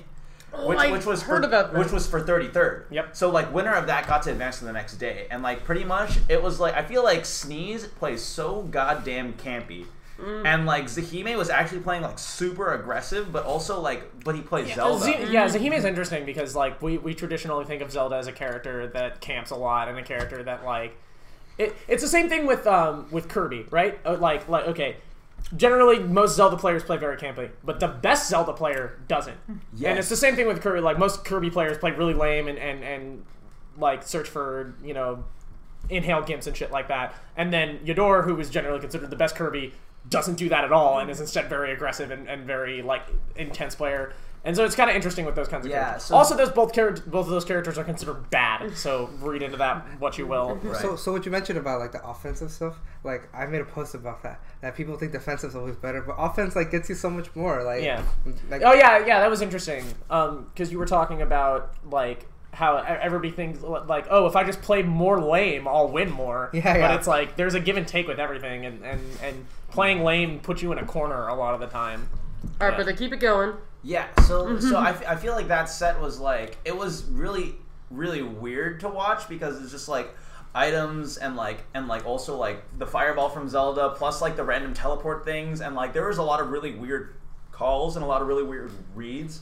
Sneeze was like throwing items in places, anticipating teleport angles, doing the grounded side B. Zahime was like calling out air trajectories with like fireballs, and it was like a really like, did not look like Smash set. But it was like, those are like, it's like, that's the best of the business. That's what it looks like, you know? Yeah. And also FS and SoCal were behind there too. So it was like a really intense set. And probably one of the biggest upsets of the tournament. Yeah, Sneeze, generally not considered someone who would get 13 is even a national threat. It has to be Dark. Period. We'll get into that. Yeah, so I do think like that, like of everything, I think those are like watching those in front of my eyeballs. That was like super entertaining. Yeah. All right, but yeah, so I guess we'll move into the who had their breakout event, and so we talked about Sneeze right now. Yeah, I think Sneeze is obviously probably the biggest one because again, Sneeze is like. Sneeze has been bottom of the SoCal PR for a long time. Sometimes he didn't even make the cut. Yeah, you know, like he has always been consistent about not losing to shitters. He doesn't lose to bad boys, but he doesn't really get those upsets most of the time. You know, he's beaten both of you like once, and that's kind of it. You know, and so I don't think anybody expected him to do particularly well going into this event. Can we go through his bracket? Because he had a really deep bracket. So when we're looking at the bracket, there's more people above him in the SoCal PR than there are people who have placed him at Olympics. 13th I mean, I have his... 14th, yeah, it's true. 15th on the SoCal PR. 14th, I think. Yeah, and then 13th at Olympus. Yeah, it's not bad. I mean, if you want to pull up his, like... Round 2 pools. His pools, because I have top 8, or top 32. So he lost to... Zen round 1 of bracket pools. Oh, yeah, he was the second seed. Zen Charizard or the other Zen? Zen Charizard. Yeah. Okay. Other Zen? There were two Zens. There was like a local Zen. Yeah. He was like seeded 4th or 5th or something. So he left his pool what seed? Going into round or bracket 2. Was he a second? Did he leave second seed or third seed? So he would have technically been either 3rd or 4th seed, which is the same thing. He lost a GP too. Yeah, because the bracket pools finish in winner semis, so you don't have those last two play out. So there's no 1, 2, 3, 4. It's just 1 and 2 and 3 and 4. And 3 and 4 start in losers. And from losers, Sneeze starts out beats Luck. And Luck is previously in pools. He beat Zahima. But there's something in between this and pools. Yes. So in the round robin, I'm talking about bracket pools. In the round robin pool, Sneeze got 3rd seed. Yes, and he lost in the wave 2 pools round 1. Yes, so he has like 4 games he has to play in order to get into top 32 losers side. Yeah. So what does that look like, Adrian? Well, I don't have what happened before, but he did beat Zahima, which I think leads into this top 32. I think that was the upset from bracket pool. He didn't have any other upsets besides Zahima. No, moving on to that, he ended up beating Luck 2-1. That's already top 32. Yeah. I think Zahima was the upset. Because I had to play Filthy Casual for like 49th. Yeah. So this was like a really deep bracket. So I'm assuming that he probably beat some decent players before then. You have to just because like if you get knocked out, losers round 1. He was in my pool. He was in my pool. He was in first pool right there. There you go. Yeah. So losers to Zen. Scroll down. Like I said, Zahime is kind of the win. Yeah, Zahime is the one that kicked it off, leading into the bracket, and then from there it was just upset after upset. Let's go through him then. So yeah, after Zahime, he ended up beating Luck 2-1. I don't know if anyone watched that set. Sneeze versus Luck. That was close. No, I didn't watch it. All I know is that after the match, Luck came up. He was like. He's like, I can't believe I lost to some trash player, and I just thought it was funny. Well, I mean, according to Junebug, Robin validates Diddy Kong as a character, take that as what you will. That's another funny thing is that, like, it's interesting because Rob, like, before 3.6, like, obviously he was nerfed into our current version, but, like, we actually had quite a few, like, top-ish level Robs at a time. Mm-hmm. Like, there was Oracle of Texas. And Drinking Food of Texas. It was falling off a lot. I mean, you lose to Mickey, it's pretty much over. Louisiana. Yeah, Louisiana. I forget.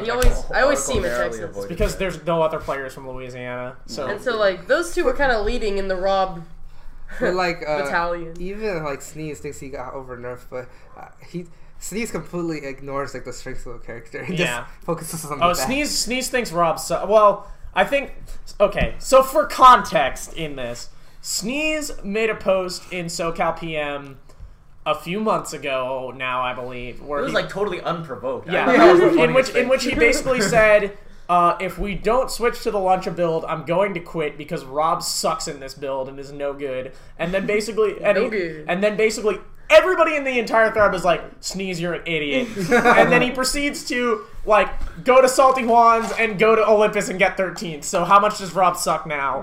After he beat Luck 2-1, he ended up playing Dark, the best player in all of the New England area, beat him 2-1. Yep. Did anyone see that set? No. Sneeze versus Dark? I did not. No. But that was... Dark, that's rough, because that's supposed to be a... shitty matchup for Rob. It is. Falcon. Well, I don't know if you went Sheik or Falcon or Olimar. He has a million characters. Dark is the best random player I've ever played against. He whooped me in All-Star Random. That doesn't happen. There was a grand final set of Dark versus Twisty where behind Dark's name in parentheses it had 6 different characters. That's awesome. Oh, hell yeah. That's fantastic. Yeah. And after that, he ended up losing to Envy. I did watch him versus Envy because that was on stream. And it was actually, like, as much as it's 3-1 and that seems like, oh, he got fucked up, it was actually, like, really close, like, all the games. He could have won. He could have won that.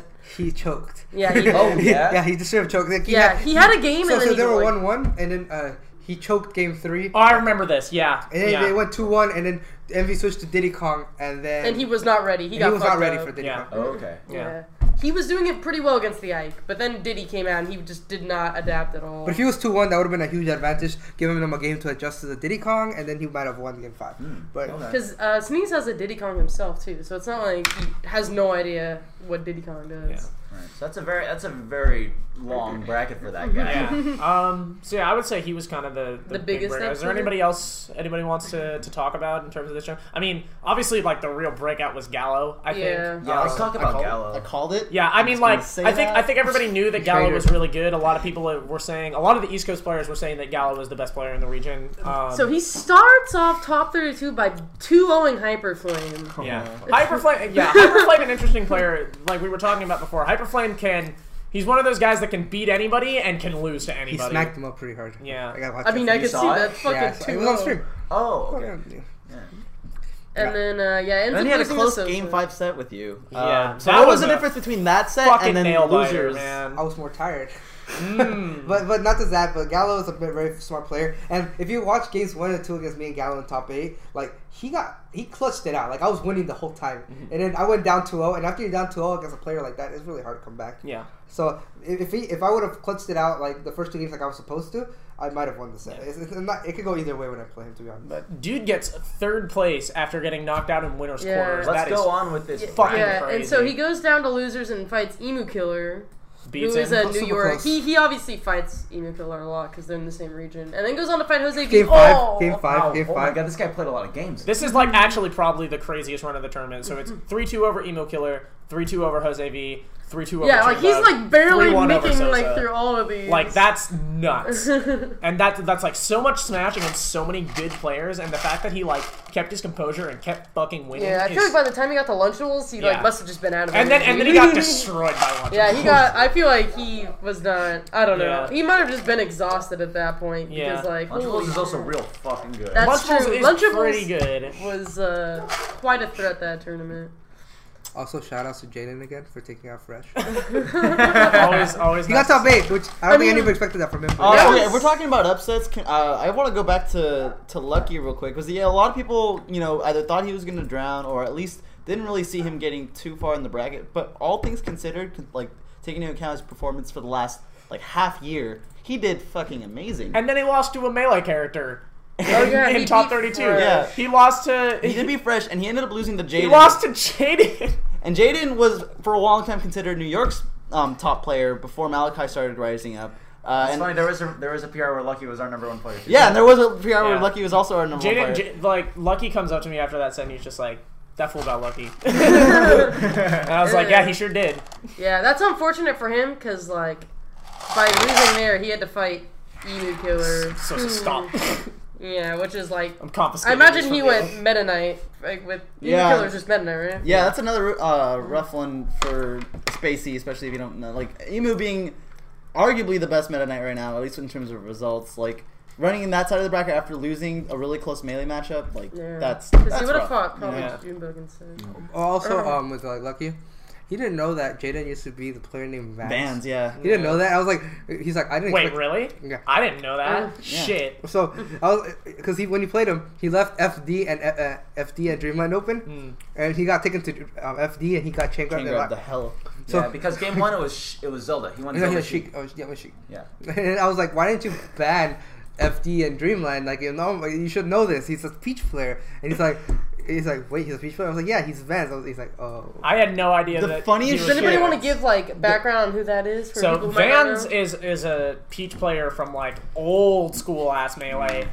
He, like, if you go back and read, there's, like, this one Game Facts thread where people are talking about, on the Melee board, where people are talking about Armada. Oh, yeah. And, like, how they're, like before Genesis, and people talking about like how good do you think Armada is, and everybody's just like Armada didn't get shit on. That guy's not nearly as good as any of our Peach players. We have Vans. That guy's like the shit in terms of Peach players, and that dude's still around playing Project M, which is awesome. If you look back at old brackets in terms of like the early top PM brackets, Apex 2014, all of those, he was in top 8, top 16. Jaden has been around the block in terms of, and somehow seeing kind of like on the DL because doesn't he for the most part just stay in? I guess outside of Apex, he doesn't really travel. New York. New York has like 2 chic Peach mains who are really good and never travel there. I think. Malachi's been doing better, but Sorry. All right, but yeah, I guess if we're gonna start talking about Malachi, let's like recap top 8 and yeah, just kind of go briefly recap who they are and like if this is an upset, like, and yeah. I guess you as a person in top 8. Yeah. How did you feel about that? Tell us about your tournament. So yeah. You were seeded first. All right. Dude. So in Olympus, I got my worst possible matches ever. I got Saheema Zelda, which sucks for Wario. Then I had Toon Link, and then I had Mario, which is not that fun either. Like, and not just any Mario, the best Mario. Then I had another Toon Link, but it just kept going on. So I made top 8, and I was like kind of relieved because it was a long journey. Yeah. It was a long journey. And, the first person I played in top 8 is Lunchables, and he kind of like beat me pretty bad in my opinion. But that's because I didn't know the stages and stuff. Because like I had just worked on DVD. I think that was bad confidence. Really bad confidence. And yeah, he was kind of like cringy when he popped off and stuff. That was pretty funny. So he's kind of cringy. I mean, we could talk about like that stuff, but I prefer not to. The all of the Lunchables during top 8 stuff. But it was pretty funny when he like stood up after he beat you, and he makes the fucking like knife to the throat motion at the crowd, and he goes, "Oh yeah, I've been dodging Sosa because he's so good." But he BM'd me pretty hard, but it's alright. Yeah. But it's alright. It was well earned. Yeah, it's alright. Like, yeah, I admire him for doing it. But he also BM'd Thunders, so yeah. So like he doesn't like getting BM'd, but he likes BMing people. Yeah, so. BM is a double-edged sword. So, yeah. Alright. And then I got ran into Malachi, which I already explained, like that whole set. And then I ran into Gallo, and he coached it out. No. If I would have won that, I would have played Lunchables. But you didn't. Gallo played Lunchables. Yeah, I could have tried done better than Gallo at least. You probably would have done better than Gallo, because Gallo did get fucked by Lunchables. All right, but let's go to our other SoCal guy, Jose, who also managed to make top 8, which is like not an upset for some of us in SoCal, but I think like on a national scale, a lot of people might not have been ready for that. It's the prophecy that Ines makes top 8 at every. Well, I feel like I wasn't even really. I feel like in general, I don't know why. Like, what exactly causes it? I think part of it is that Jose tends to get like upset a lot in winners, like we were talking about. He didn't get upset this time. He beat Malachi and then lost to Lunchables. Yeah, he lost to CP Plug. It's true. And so this tournament kind of was an example of that, and it was a good showing for Jose. But I think a lot of out-of-staters tend to underestimate Jose V because they see like, oh, he has all of these losses. Oh, he lost to Messi at Salty Juan's. Oh, he's lost to all, such and such SoCal players, so he sucks. And it's like, no, you guys don't understand. When you beat Jose V in winners, that means nothing. Okay? I've taken games off of Jose V in winners. It doesn't mean anything to beat Jose in winners. What's it called? A lot of New York feels like that about Malachi because they were like, because when Jose beat Malachi, they were like, oh, that's winners, Bob. Like, now you're going to see losers, Bob. He was finding winners, Jose. And Jose ended up beating Envy and getting Envy into 9th place.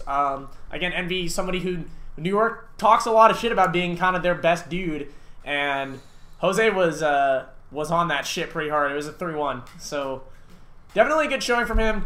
Kind of didn't do that much in top 8, but starting in losers against Gallo, that's a rough way to start it out. Any match in top 8 is rough. Yeah. They got top 8 too. Yeah, it's true. I mean, because like at that point, that's kind of like the two like upsets at this like stop because everyone else for the most part is considered a Titan. Yeah. And, like, the other, obviously, Flip as a Titan fell pretty early, and Hyperflame as a Titan fell pretty early. And then, since Lz didn't go, Jaden was the one that... Yeah, kind of took that spot. Yeah. And Gallo took the spot of one of Hyper or Flip. Yeah. But, like, as two non-Titans, like, obviously Jaden got knocked out by Malachi, but, like, Gallo and Jose were kind of, like, the upset guys. Right. They had to end up fighting each other. Yeah. But yeah, and we already talked a lot about Gallo. We already kind of talked about Junebug. I think we kind of talked about most of this top 8. Yeah. I mean, except for Thunders versus Lunchables, which was nuts because Lunchables that first Grand. Yeah, so Thunders the first set they played in winners, Thunders took it pretty convincingly. I would say 3-1. It was 3-1, and Thunders was really on top of him and doing it.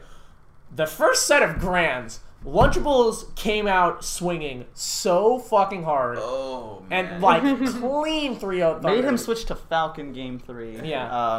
At that point, I just needed some I think he just needed some relief to, like, kind of, like... Thunders was, like, at that point, you know, like, turn this round in this set, it's cool, I have another one after. Let me just see what I can do. And it was gnarly. It was, like, the quickest 3-0 I've seen in Grand in a while. A little PM.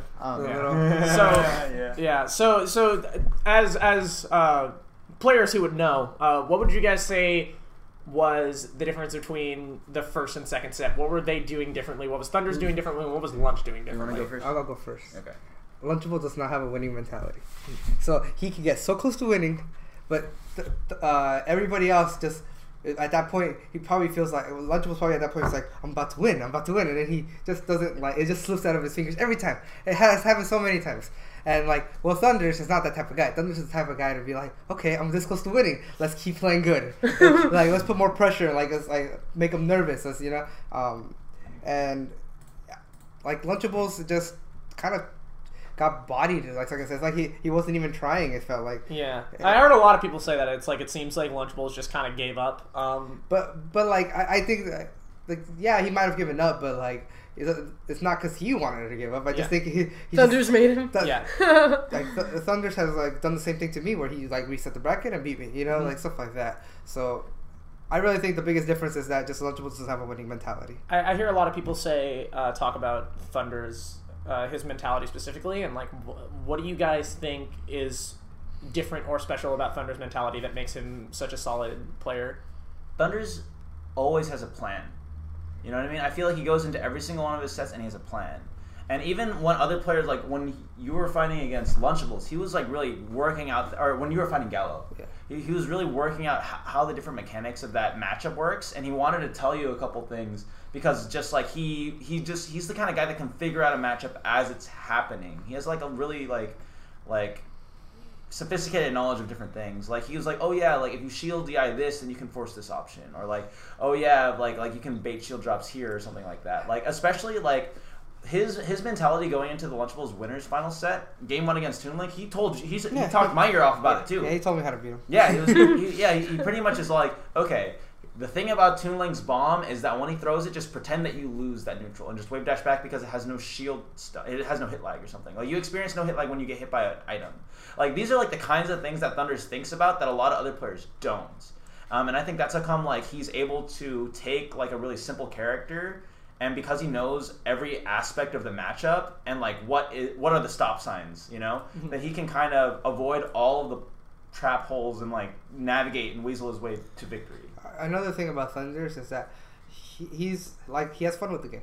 Mm-hmm. Like if you have fun with the game, you want to figure it out. You want to be better, and like not a lot of people in the top level have that mentality. Like I would say it's like me, Hyper, Thunders, like Junebug. Like these people have fun with the game. They have fun figuring stuff out and all that. But like if you don't have fun with the game, you're not gonna like do it. Yeah. I mean that was like a really big thing going into this. Is like I thought Lunchables was gonna get fucked at this tournament, honestly, because I was so convinced. Like, oh well, he always just complains about the game. He doesn't have fun with it. He doesn't like it.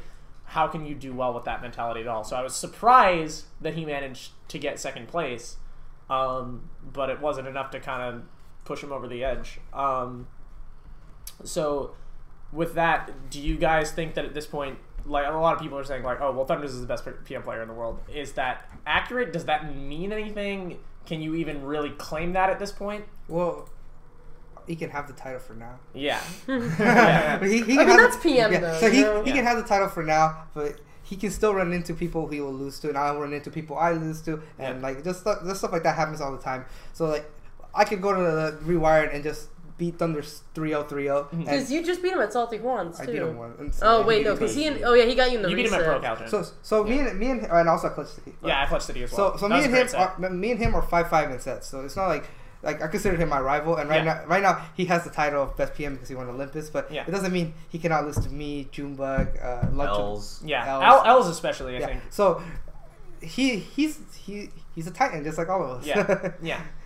All right, so we've kind of talked about the last bit of actual gameplay here. Yeah. Who wants to? You guys were there. How was that crew battle against New York? I actually have results in terms of stocks that were taken. That crew battle. I don't like Cruvados. Yeah, I'll tell you guys why. Because since I'm considered such a good player, and they always have a counter for me, and they always save the counter for me, and I always have to go in at a tight spot for the team. Mm. Like I never get to go in at a fun matchup where I'm like, yeah, let me play against a Sirius or a Ness or a Ganon. Like no, go play on Mario, and then right after if you win that, go play an Ice Climber. Like so that's not that fun. Like yeah. But when it comes to like people like Jake, he can get the matchups he wants because people—they're not planning for him to do good, you know. Yeah. Like he just kind of does good. Speaking of Jake doing good, he actually did the best out of all the SoCal players. Jake being Venom, for those of you who don't know, Venom is the Falcon of SoCal, the ever inconsistent SoCal Falcon player. So in state, or at least in SoCal, obviously not been doing that great. But every time he's traveled to the East Coast, Supernova being one of his first big tournaments, got second. Yeah. Olympus, he didn't place top 8. I don't even know if he placed top 16, 13. Still right. Pretty good placing. But in this crew battle, which a lot of people thought we were gonna lose. Oh, people were very okay. Convinced. Well, let's kick it back real quick. What happened at Supernova? Because that was technically the first crew battle. Let me explain. Errol went in first and he got bodied. And then we had to play from a deficit. I caught us up from the deficit by beating up Switch. And then I got fucked by DVD. And then, then it went downhill from there. Yeah. And then Thunders got river stomped by Snake. And that was... Well, he was winning and he got down there. Yep. TLDR... SoCal lost by 6 stars. Hardcore loss. They did not even have to use Frozen, who was considered one of their best. Like, he was probably the best after Malachi in that crew battle. Yeah. They didn't even have to use him. Yep. Again, going into this crew battle, I think the general mentality in terms of all of New York thinking that they were going to win, and even some of SoCal thinking that they couldn't pull it through. Yeah, I think SoCal was not very optimistic. We as like a team were not particularly confident in our boys that we were going to bring it. We were a team. We were very confident. As soon as Bo and Ham, like we were just what about this? Before the crew battle, like I was talking to the team because they're like, we can't win this. I was like, we don't get to see their blemishes. We get to see each other's blemishes. Sosa was the optimist. Yeah. So like, oh shit, I don't weird. You see, I don't get to see who Envy loses to. I don't get to pay attention to that stuff. But I know who Jose V loses to. You know, like just stuff like that. So you guys pay attention to that, and you're like, damn, Jose V sucks. He lost to Sneeze the other day or something like that, you know? Like, he probably did. Yeah. So like just stuff like that. We have to see those blemishes, but they don't get to see our blemishes because they probably watch our streams too. Yeah. But like we don't see theirs. We don't get to see theirs that often because their stream's kind of boring and they sometimes don't even have commentary. Like I can't watch it personally, and it's also at the Balc. We don't so we're at the Balc when they have Nebulous. I don't get to watch it. I'm always here. That's true. So I was just like, guys, like just chill. They're not that good. They look good because we only get to see their accomplishments. We don't get to see their bad moments. Yeah. And we went up there and then Bo fucks up Switch and then we had one of the greatest starts compared to last battle. He ended up winning by 2 stocks, which was a really good lead. The little dino that could just shat all over that wolf like it wasn't anything. That down air that was heard across the world. He got like the down air edge cancel into up air, and I was just like, that was the set right there. That was totally an accident though. He did not mean to do that. Because if he would have meant to do that, he would have done a rising up air and then he would have gone from there, but it was so cool. It was still sick. It didn't matter. And then he still managed on his last stock to take a stock from Malachi. Well, he had 2 stocks against Malachi. Yeah. Malachi kind of he managed to take a stock from Malachi. Yeah, like we managed to start this crew battle with Burnt Sox takes 5 stocks, and then immediately afterwards Venom takes 7 stocks. Oh yeah. Like it, and then from that playing from the death. Yeah. Then from that point forward, it's like, well, New York. and it was me, and I got to play Gallo. And throughout the whole crew battle, they never really got to catch up, but they were always down by at least. That was like the last. It was kind of Jason's plan. That was a very conscious decision that I made. Once they sent in Gallo, like after I saw how good he was playing, like I was like, okay, I'm gonna send in our 2 best guys. Like Gallo got to fight Sosa. He beat Sosa, and then his reward for beating Sosa is he plays Thunder. He took a stock from him. He took a stock from Thunder. Yeah. So I was all like, that first stock that he takes on Thunder. It was really cool. Sick. It was a reverse. Thunders was getting ready to take it off, and they were off stage, and he still meant. No, he missed up to forward air, and he died for it. He got meteored. He got fair meteored off, and that was really fucking cool. It was dope. It was... Gallo was sick. What was I going to say? Yeah, Gallo was sick. Gallo's sick. Dude, there was a dude in the, like, in... I don't know who it was, but, like, on the New York side of the... Because, like, the whole, like, crowd was split into, like, the SoCal people on one side, New York on the other. And there was a dude that, like, every time Gallo got a fare, would, like, jump in the air and, like, do the fucking Mario... It was amazing. Dude, awesome. It was awesome. But, yeah, like, that crew battle, like... Whoever starts that crew battle well, it kind of keeps the advantage. Yeah. Crew battles are bullshit. We act like they're really important. But they're not. And it's whoever wins that first game. That said, New York got fucked. So I just think that they were so confident and, like, they got bodied. Yeah. And Boyko has the audacity to go up to the commentators and say they were tired. Don't talk to me about Boyko. So we were the ones with jet lag. The whole tournament. Yeah, it's true. It's like, dude, you're playing on fucking home turf, bro. Like shut up. Not only that, but all the top players had to show up at 10 a.m., which is 7 a.m. our time. Yeah. And not only that, Boyko showed up later than everybody else. Yeah. He showed up at noon. And like he almost got DQ'd for that, but yeah, but like we almost DQ'd a lot of people. And then they said, calls when you need Thunder. So we're like, we don't even have Mach and IPK. You guys have your whole roster. Like, yeah. So and I also think that even though like they didn't have Emu, they didn't have Jaden, but at the same time, that's on them. Yeah, because we gave much opportunity. Like, our guys are on the other side of the country. Yeah, we came out to the East Coast, man. We don't get to be like, yo, Mach, go in now. You know, we don't get to pick that. Yeah. So yeah, SoCal's the best region in the world. Well, right now, if anything, because I would say that of all the storylines right now in like PM, like I think one of the most exciting is kind of the rivalry between SoCal and New York. Absolutely. New York. And I think like right now we're 1-1. Like they fucked us up. Now we've come back. We fucked them up. I think bigger Balc is gonna be the rematch. Yeah, that'll be the first one on the West Coast too. I think SoCal made a very strong statement about being the best region at this tournament. I think. I was talking to Gallo. He's a traitor. Yes, he's a huge traitor. So I put. He's a huge traitor. Oh my god, you put money against SoCal? No, I put money. What? No, I put money. He over. No, I did not. I was never even considering it. The whole tournament. I told everyone. All right, you know, as much as I like have a lot of faith in like the fact that like New York's gonna do really good. When it comes to SoCal versus New York, I'll always be on SoCal side. And, shut up. It's true. And when it came to the crew battle, I was like, all right, I'm ready to throw down money for SoCal. Fortunately, I don't have that much, so I'll do 20 right now. And I got so many offers, and this is my deepest regret of all of Olympus. A lot of people coming up to me, yo, I know you're the side bet guy, $50, $100, let's go. And I was like, and you didn't take them. I was so close to just being like, let's do it. But I knew if I did that and we lost, I couldn't go home. I couldn't do it. I wouldn't have any way. You believed in your brothers. And you know what? You're right. I wish I had that 100% faith. You'd be like $150. But I still ended up winning money because of that crew battle. And I'm so grateful for SoCal for like actually pulling through despite all my fears. But like if you look at the last Balcast, go through it and look how many times this guy's a traitor. Just one time. Okay, like I said though, in the Balcast, if you watch it, I tweeted at you because of it. Again, I tweeted at you. Well, we've all knew Adrian was a traitor for a long time. I stick by it. That I know it because there was that like one thread where you were like, people were talking about like Chaos versus Frozen, and obviously. There was no way that Chaos was going to beat Frozen. But you don't say that on the New York page. Like, what the fuck? Traitor. Yeah, traitor. Yeah, fuck that guy. Whatever. Right, anyways, I was talking to Gallo a little bit after sort of like while things are wrapping up, I think, right before Top 8.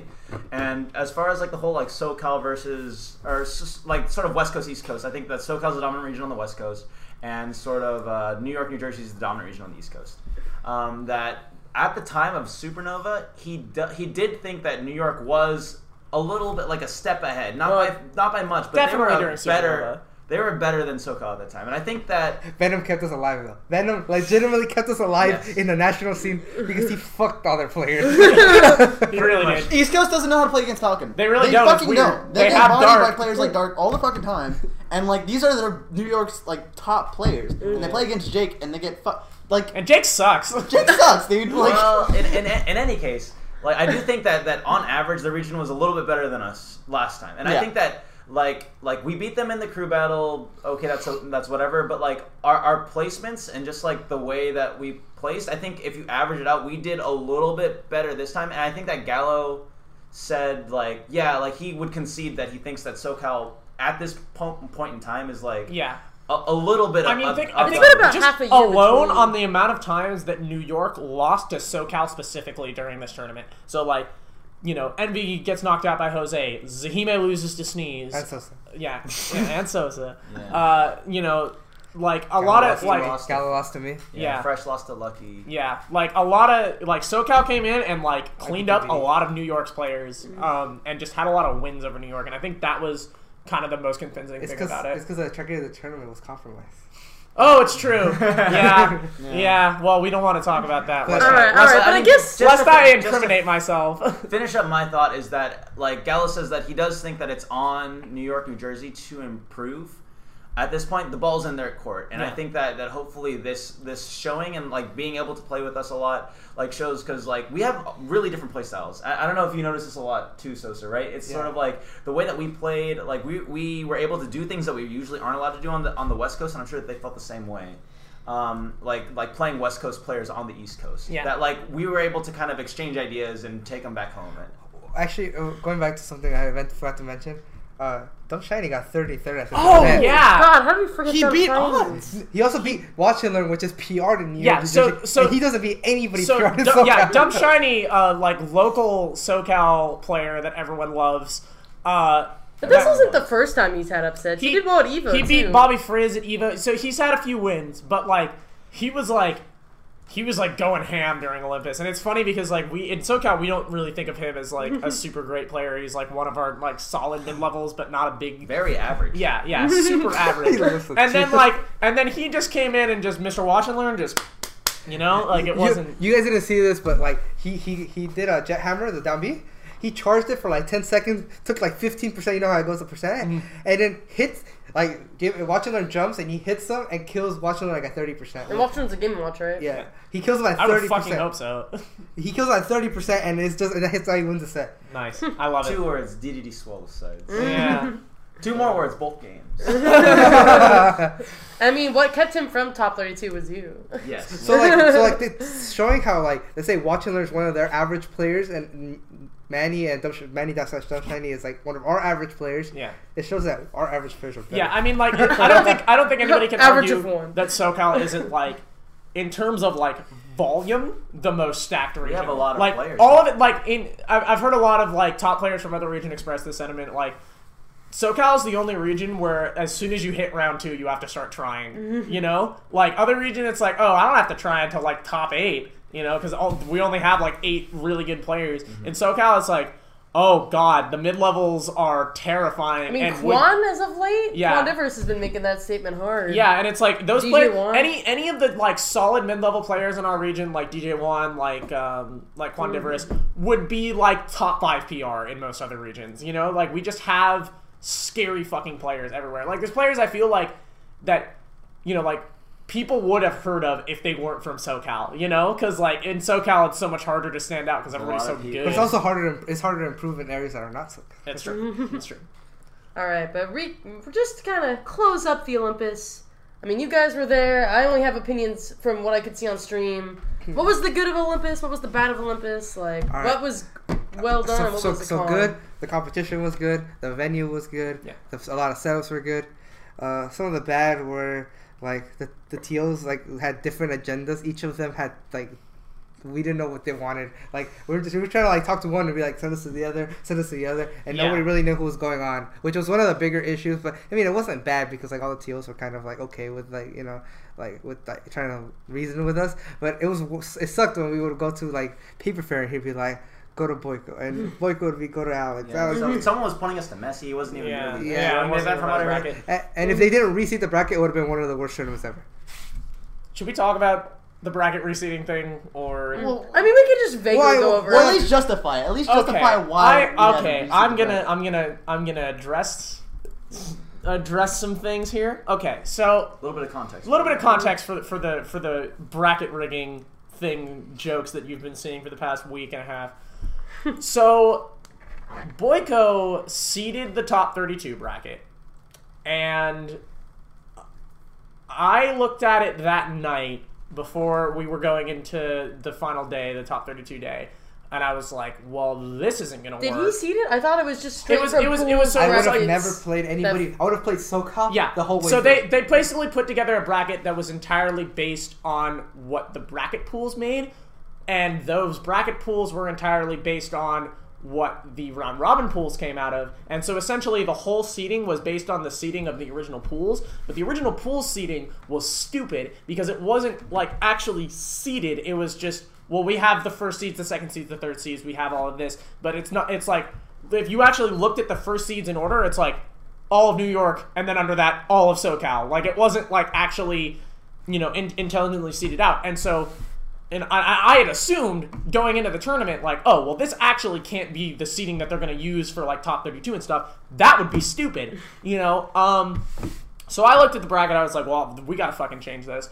And I go in on day two for top 32, and I go to Paper Fairy, who was kind of the one in charge of PM. I was like, we got to change this, like, you know. And, Jason came up to me and was like, hey, are you guys changing the bracket? Like, 8 or 9 people that were in top 32 came up and were like, hey, this bracket sucks ass. Like, can you fix it? And I'm like, I want to. I just need to get approval from Geo and from like, the head TOs because, you know, I was basically a contractor at this. I didn't have, like, authority to make decisions like that. And I got the go-ahead to reseed it, and I did. And in my opinion, I think the bracket that I made was pretty good. Was it just you, or it was basically entirely me? I had some New York players or some like East Coast players like be like, "Hey, like does this make sense?"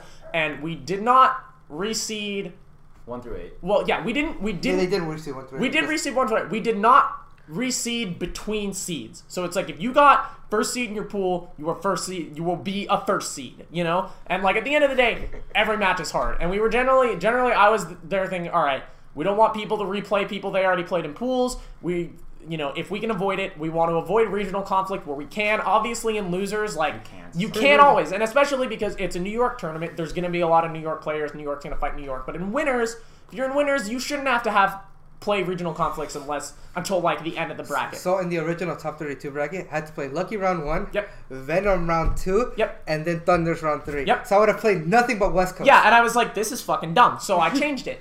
And so I reseeded the whole bracket. We started the bracket. I leave to go to the bathroom, and I come back, and Boyko is at the TO desk yelling at Paper Fairy, or at least, you know, airing his grievances, you know, to Paper Fairy about this bracket. And The quote that I remember was, reseeding top 32 ruined the integrity of this entire tournament. Well, because you guys didn't go according to the original seeding, right? Yes, you know, which is true. This is right after he lost him. Yeah, that was the funny thing, was, like, he said that before, like, he came, and he didn't even report the score. He just, like, started complaining about the bracket after he got upset by Morks. So that all happened, and eventually he found out that I was the one that reseeded it and said some choice things about me and about my honesty as a human and claimed that I, like, rigged the bracket for SoCal at Big Balc and all this stuff, which is, like... You want to give the 4 reasons why that's not true? Fuck that Big Balc. Yeah. It was funny because... Well, yeah. So Boyko made, like, a private TO chat with all of the TOs except for me. And, like, basically said, like...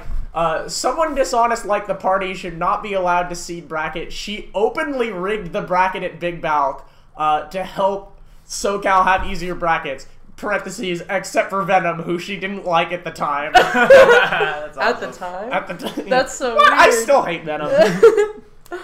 What a weird thing for him. Yeah, to know. It's really funny because I've literally never spoken to Boyko in my life. And so, yeah, he kind of made all these accusations, which is hilarious, because, like, as if I, like, give enough of a shit to sit there and be like, how am I going to make this easier for SoCal? Because I care. I also think so much.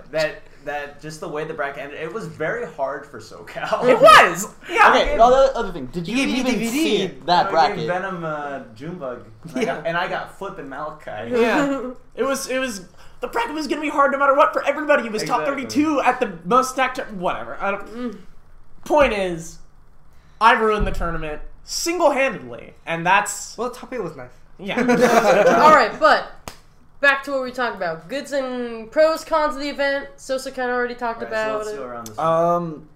I mean, okay, I was there doing a lot of work. I wasn't really going to compete, but if I had to say what I took out of it, I mean... I always love traveling. I always encourage people to travel because it's just a way different experience from any other tournament you can go to in your area. And, you know, going out to the other side of the country, this was only my second time going to the East Coast, and seeing all those people I met the first time at Supernova again, and just, you know, just chilling with them and having a great time, doing some cool things on the beach. And, you know, it was just really, really cool because you don't get to see them that often. And when you do, it's always just like, dude, like, I feel like I haven't seen, like, my fucking family member in, like, fucking forever. And it's really cool when you get to do that. You know, most of the time, they're just this, like, presence on Facebook or on Reddit. And seeing those faces and matching them to those profiles and getting to see all these crazy matches, it's just like, and knowing it only lasts a weekend, too, it's just insane. I mean, I think people have talked about this before, but I think that, like, tournaments like Supernova and tournaments like Big Balc and like those things we were talking about earlier, the tournaments that kind of kicked off this like new renaissance of Project M, really helped to like solidify the like national PM community, because before we were all kind of like very like we only played in our own regions and nobody was hosting big tournaments, so nobody got to kind of convene on a spot, and now we've all been kind of meeting each other, and like New York and SoCal and you know SoCal and certain people from Texas, you know, we're all kind of like we're all friends now, and it really feels like a big community rather than like all these small sub-regions, which I think is pretty cool. Anything else, Adrian? In terms of what went bad, I mean, I could have won more money. Like, true. That's on more. You. That is on me. That's on SoCal.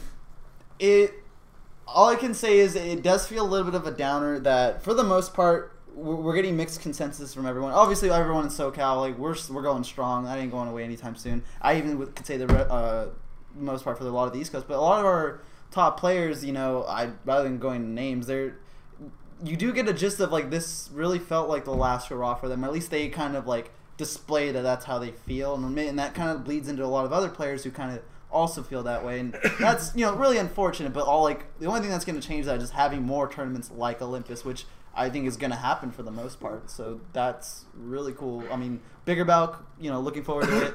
Olympus 2, that's happening. Cool. You know, if there's a Supernova 2, that'd be sick. Super duper Nova. That's what I said. Yeah, man. It's like, dude, it's like when people are like, oh man, I'm really excited for Big Balc 2. It's like, motherfucker, like, who do you think I am that I would just call the tournament Big Balc 2? Please. Bigger Balc. Come on. All right, Alex. You helped run the tournament as a TO for Melee. I did. What did you love about the event? What do you wish we can work on for the future? So I had a fucking blast at that tournament. I worked my ass off for that tournament. You know, we were like coming in every single day, working like 12-hour shifts at the venue. You know, I got up at like 8 o'clock every day, went down, unloaded shit, like all that kind of stuff. And so, you know, I was putting in work, but I still like. I just love being at events, and like most of the time when I'm at an event, I'm running an event and I'm just like flustered the whole time and like stressed out and can't think about anything. But just occasionally, like I have moments where I just like stop and I'm not like doing any TOing at that particular moment. I just kind of look around at like all the fucking people that are all there like playing Smash. And I do this at the balcony sometimes too. Like it's just like when you're TOing, like you kind of sometimes you forget where you are and you forget like what's happening around you, and like occasionally you just stop and it's like, dude, this is so fucking cool, like this is so awesome, all of this excitement and all of this happening around me is amazing. So that was really awesome. You know, hanging out with people, obviously that's awesome. The venue was great. Working with the Gamicon people who were running the convention that the tournament was at, they were all awesome. Shout out to my boy Ari Fox. Yeah, Ari and Ben Fox they're the Gamicon guys. The Gamicon guys, and they were super awesome with us. They like let Adrian and I use this one area to shoot our documentary stuff. They were very accommodating towards the TOs and our needs and stuff. That was all really awesome. I think a lot of the TOs and a lot of even the community in general was very apprehensive going into this tournament. A lot of us were worried that it wasn't going to go off. I mean, look, we can sit here and talk about the circuit and things about the circuit that we might or might not have felt super awesome about. I don't think this is like the episode for that. That said, there definitely was some apprehension going into this event, and I think that the TO team that they put together, like, given what we had, I think we, like, really knocked it out of the park in terms of, like, running bracket. That said, the schedule that we were given was hot trash. The layout of events and the way all the events were scheduled, I remember they sent it to me, and I was like, I don't know, I think the way you're doing this and this and this is dumb. I would change it. and they were like, nah. And then I found out when I got to the event because I was talking to Paper Fairy, and I was like, yeah, I don't know. I said I thought the schedule was bad. He was like, I said I thought the schedule was bad too, and they didn't fucking change it. What was bad about it? So we had, it was just, there was a lot going on at once. There was, the worst thing was that the way it was set up, we ended up having doubles running at the same time between Melee and Project M. We had PM doubles and Melee doubles happening simultaneously, and that was a fucking nightmare because DJ Nintendo was the fucking Mewtwo King of this tournament and got like top 5 and everything. So actually, that was an interesting thing that we can kind of briefly talk about. Luck and DJ Nintendo got 5th in doubles. We double eliminated them.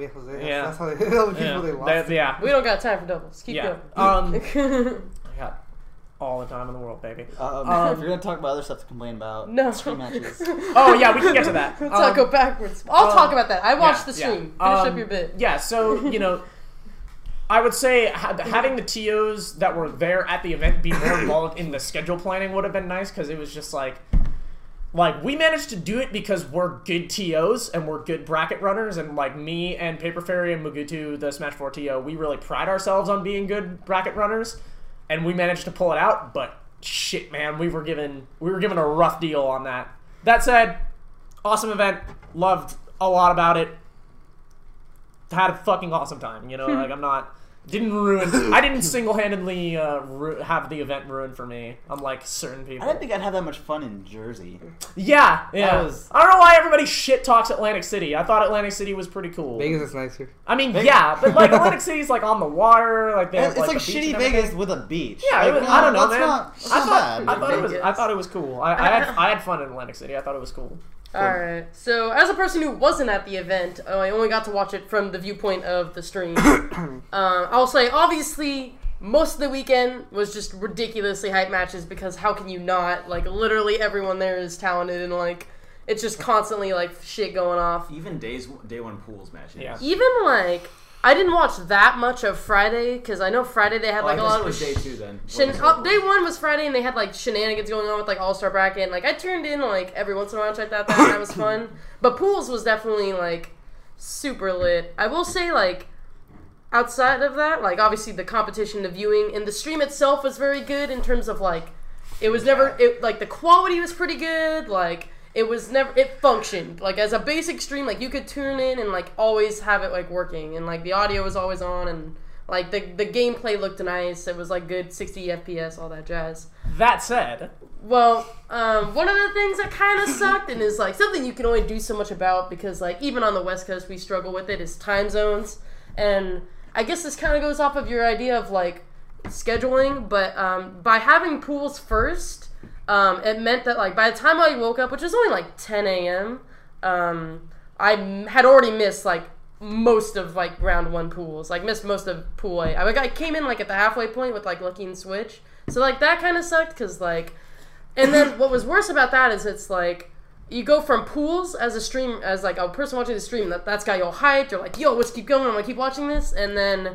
right after, like, the most hyped shit with pools, it went directly into doubles, which is just, like, for your average viewer, it's that's when you, like, want to go home and, like, that was, like, take one of the things that I said, like, hey, I don't think we should do this, and they didn't change it. They did a lot day one. Like, I mean, no, I totally expected it. Surviving day one was, like, a big feat. But I think just, like... It was a big feat for the TOs, man. Like, that shit was rough. But, like... Saturday was the most I've ever TO'd in a day. It was... But, crazy. I think going with their standard, like, and I imagine for players it probably made more sense, too. Just starting with doubles kind of gets you warmed up and then moving into pools. I think as a viewer that also would make more sense because, like once they went to pools, like, most viewers just, like, stopped watching for the day. We honestly thought that they were going to do just pools, and the next day we're going to just finish the bracket. But, like, that's not what it went down. Yeah. Oh, no. That was the other thing, is they were like, well, we're going to do these other round of bracket pools on the same day. And I was like, I don't think you should do that. And they were like, nah, we're going to do it like this. I was like, cool, your event, man. They almost had me play a doubles match at 1 in the morning. Wow. That's I had to tell them, like, no, please don't do this. Have mercy. But yeah, so in terms of, like, scheduling, like, I think, like, obviously overall, like, tons of good matches. And at the end of the day, like, yeah, like, the people in doubles are still hype, but I think, like, doubles is where you start a stream, because you can, like, kind of start growing people to get into it. You guys want to know the deep, super dark secret? People don't give a shit about watching doubles. No one cares. Some people do, like, Dark. That, like, and, like, that's fine, and, like, that's why you can have, either have doubles to, like, begin with, or have it on a separate stream, but, like, going from, like, your hype shit with pools to doubles, like, on average, like, most people, like, actually stopped watching, and, like, didn't know that there was more bracket at the night. So it's kind of hard to, like, build that up again, because, like, people kept tuning in and it was doubles. I will say, I don't really care about doubles. I'm just one of those people, you know, the average person who, like, could give two shits watching. But, like, Dark and Silver did fucking work. Like, I mean that's fine. But that's, but in either way. But all these considered doubles still sucks. I mean, it's just hard, because, like, especially in PM, like, in Melee you at least have, like, gods who are just, like, usually fun to watch, and you can watch Mewtwo King do silly shit, or you have, like, teams and doubles that are, like, made already, like QFAT. Yeah, QFAT, and, like, everybody loves to see that, because they're, like, kind of the underdogs fucking up people. But in PM it's just, like, you don't know any storylines, you don't really know what's going on. Yeah, like, there's people no set teams with, so it's like, just there's just nothing inherently also about it. The topic crew battles happening, the crew battles happening 3 hours later. We finally started. That, I guess that's another thing that was just hard. Like, I can't even blame Chibo or anything, because, like, obviously the whole event is, like, there's a lot going on, but there were definitely times where we were told, hey, audience, like, we'll be back in, like, 30 minutes, like, hang tight, it'll be lit. And then, like, we just get a wait screen, which is just, like, you're just looking at, like, ads and, like, hey, this is Olympus. And that definitely turned off a lot of people too, because instead of being 30 minutes, it'd be, like, upwards of an hour, and then you're like, is it still happening? Like, I know as we were watching at the viewing party, it was like, okay, we'll go get a snack, and by the time we get back, like, the crew battle has to be happening, and we got back, we still had to wait, like, another 20 minutes, and, like, I know most people at that point are going to bed. So the reason for that is that we had to find all of the players for the crew battle, which turned out to be a momentous feat of getting, like, 30 nerds. I said, okay, what was the crew battle? Like 12 on 12? 10v10. 10v10? That's 20 nerds. It's 20 nerds that you... Like, that, like, getting 4 players to get in one place for a doubles match is hard enough. Getting 20 players, half of them are like, I don't want to do the crew battle. This is fucking dumb. I'm not doing that shit. And then you have to be like, no, dipshit. You said you were going to do it like an hour ago. Get the fuck on the stage. Like, all right, but to close off my point, it was perhaps, like, better, like, assembly of, like, who you're having come on, like, always having people on deck waiting, and then probably just, like, go more with, like, doubles early and then going into singles, because I think that just makes more sense viewing wise. But yeah, Jason, thoughts? I'll just piggyback off of one of yours, because I think that something important that is a good thing and a bad thing right now, but will be good later, is the fact that the VODs are all being uploaded to Clash tournaments, which already has a really solid fan base. Yeah, like, they have a large viewership base. So if you look at the top 8 videos, which have already been uploaded, Grand Finals already has like 2,500, and all the other ones have about 1,000 right now. Some of them are like sub 1,000, but not by much. So when those VODs get uploaded, it's going to be great. There's going to be a lot of new viewers watching PM. I've already looked at the comment section. People are like kind of asking us, like, oh yeah, what version is this? Yeah. Like who are these players and stuff. So that's like really good. And I'm like really glad that Philly was able to, or like Clash Tournaments with Chibo was able to host this tournament. I think that they are the best, like biggest supporter of PM right now. Mm-hmm. That being said, the fact that it's been over a week and the rest of the VODs aren't up yet, I really wanted to watch this Lucky versus Switch thing. I was out of the venue while it happened, but it's still not up. Yeah. And I think that that's like kind of a rough thing where there are like so many good pools matches, even like the top 32 bracket leading into top, it was really hyped. There's a lot of good stuff on stream. Can't see it yet. Hitbox VOD also isn't functioning right now. So I'm assuming that has something to do with it, and hopefully Chibo gets it sorted out. But that was kind of like a big thing for me. Like after I get home from the tournament, like I was able to play on stream, so I wanted to watch the set, but I can't. Right? Yeah. The VODs on Hitbox are actually down, right? Yes. The site is having issues. Right. But as far as for me as a player and like being at this event, I really did. Even though the day 2 was super jam packed, I really liked the idea of day 1 being a chill day. That was something that you're not used to, or at least at the nationals I've been to, there has not been a chill day. It's always like you get to the tournament and like you have like maybe like your chilling is like the night before into playing friendlies before your first pool. If you have a late pool, then you can kind of hang out. But like, there was a whole day for that at Olympus, and like, it was like really great because there were just so many players. At first, I was like, it's gonna be a 3-day event. How are they gonna do that? Right? It's like PM. Like, it's not, we're not gonna have like that many numbers. We don't need 3 days. We can do it in 2. Mm-hmm. And we were able to do it in 2. But like, to have that day at the beginning to where it's like, oh, I really want to play like Dirt Boy, or I really want to play against like Anther or Professor Pro, or like the guys from France like Poilu and Zen who are like flying over. Everyone had the opportunity to do that. And it was like, it really helped set the mood, in my opinion, where it was just really friendly. Everyone was there having a good time and stuff.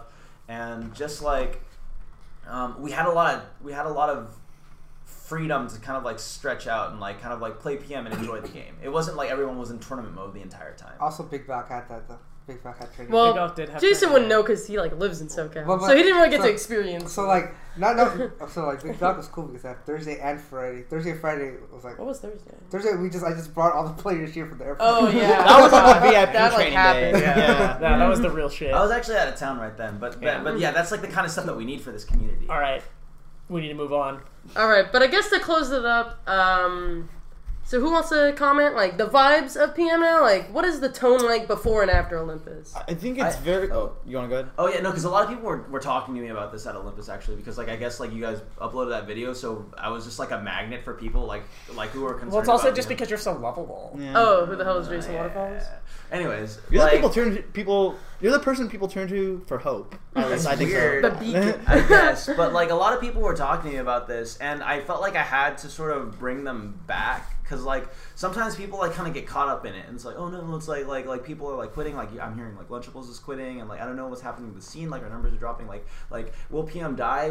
Are you going to attend any more things? And like, I kind of had to like hold them by the shoulders and say like, do you find PM fun? Is it a fun game for you? Because I'm having a lot of fun with the game. I think the game is really fun. Yeah. And then like they're like, yeah, I'm like, I think the game is really fun. I'm like, well, then who else? Then who cares? You know, like, don't quit if you think that the game is fun. And everybody who I talked to at Olympus, like even Malachi came up to me and was like, yeah, I don't know where our scene's going. And I'm like, well, I don't know, does everyone who plays the game like really like the game? And he's like, well, yeah. And I'm like, well, do you really like the game? And he's like, yeah, the game is like super fun, it's my favorite Smash game. I'm like, well, then what the fuck are you worried about? like there is nothing that is going to happen that's going to make PM different, you know? No, like, the game itself is always going to be like really like enjoyable, and like, everyone really loves going to these nationals, and it's just up to the people who want to host things to bring people into their... Yeah, I mean, it's also just like the TOs have to keep doing it for nothing. You know, that's like... That's the problem with any grassroots community is like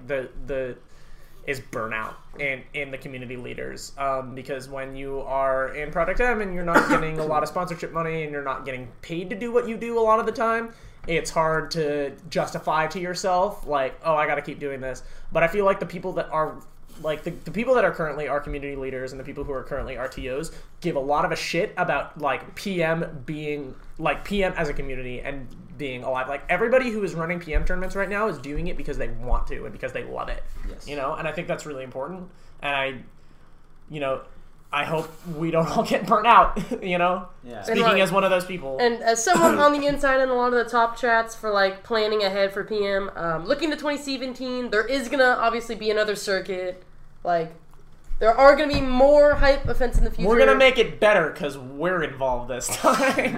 Well, we'll do our best, I guess. But, yeah, so there are actually quite a few events lining up for 2017 all across the country, and I know that there's a lot of interest in trying to pick up the Midwest and like get more more things picking up there. And I know there's that would be like really convenient for flights. And stuff. Because that's what if the Midwest hosted more nationals, we would all go. Yeah. Well, Midwest is expensive. What? Flights to the Midwest is more expensive than flights to the East Coast. Really? My Minnesota ticket's not that hard. Mm-hmm. Minnesota's like not that bad, but like, let's say like Michigan. Flying into like some of the more obscure like Midwest. Yeah. Well, I mean, we're not talking middle of the nowhere field tournament. In any case, but flights if you have a national in the Midwest, we'll go. Yeah. I like really want to play those guys and meet their local scene, which is something I haven't been able to do yet. Yeah. All right. Well, I want to start closing shop. Yeah. All right. So let's close it out here.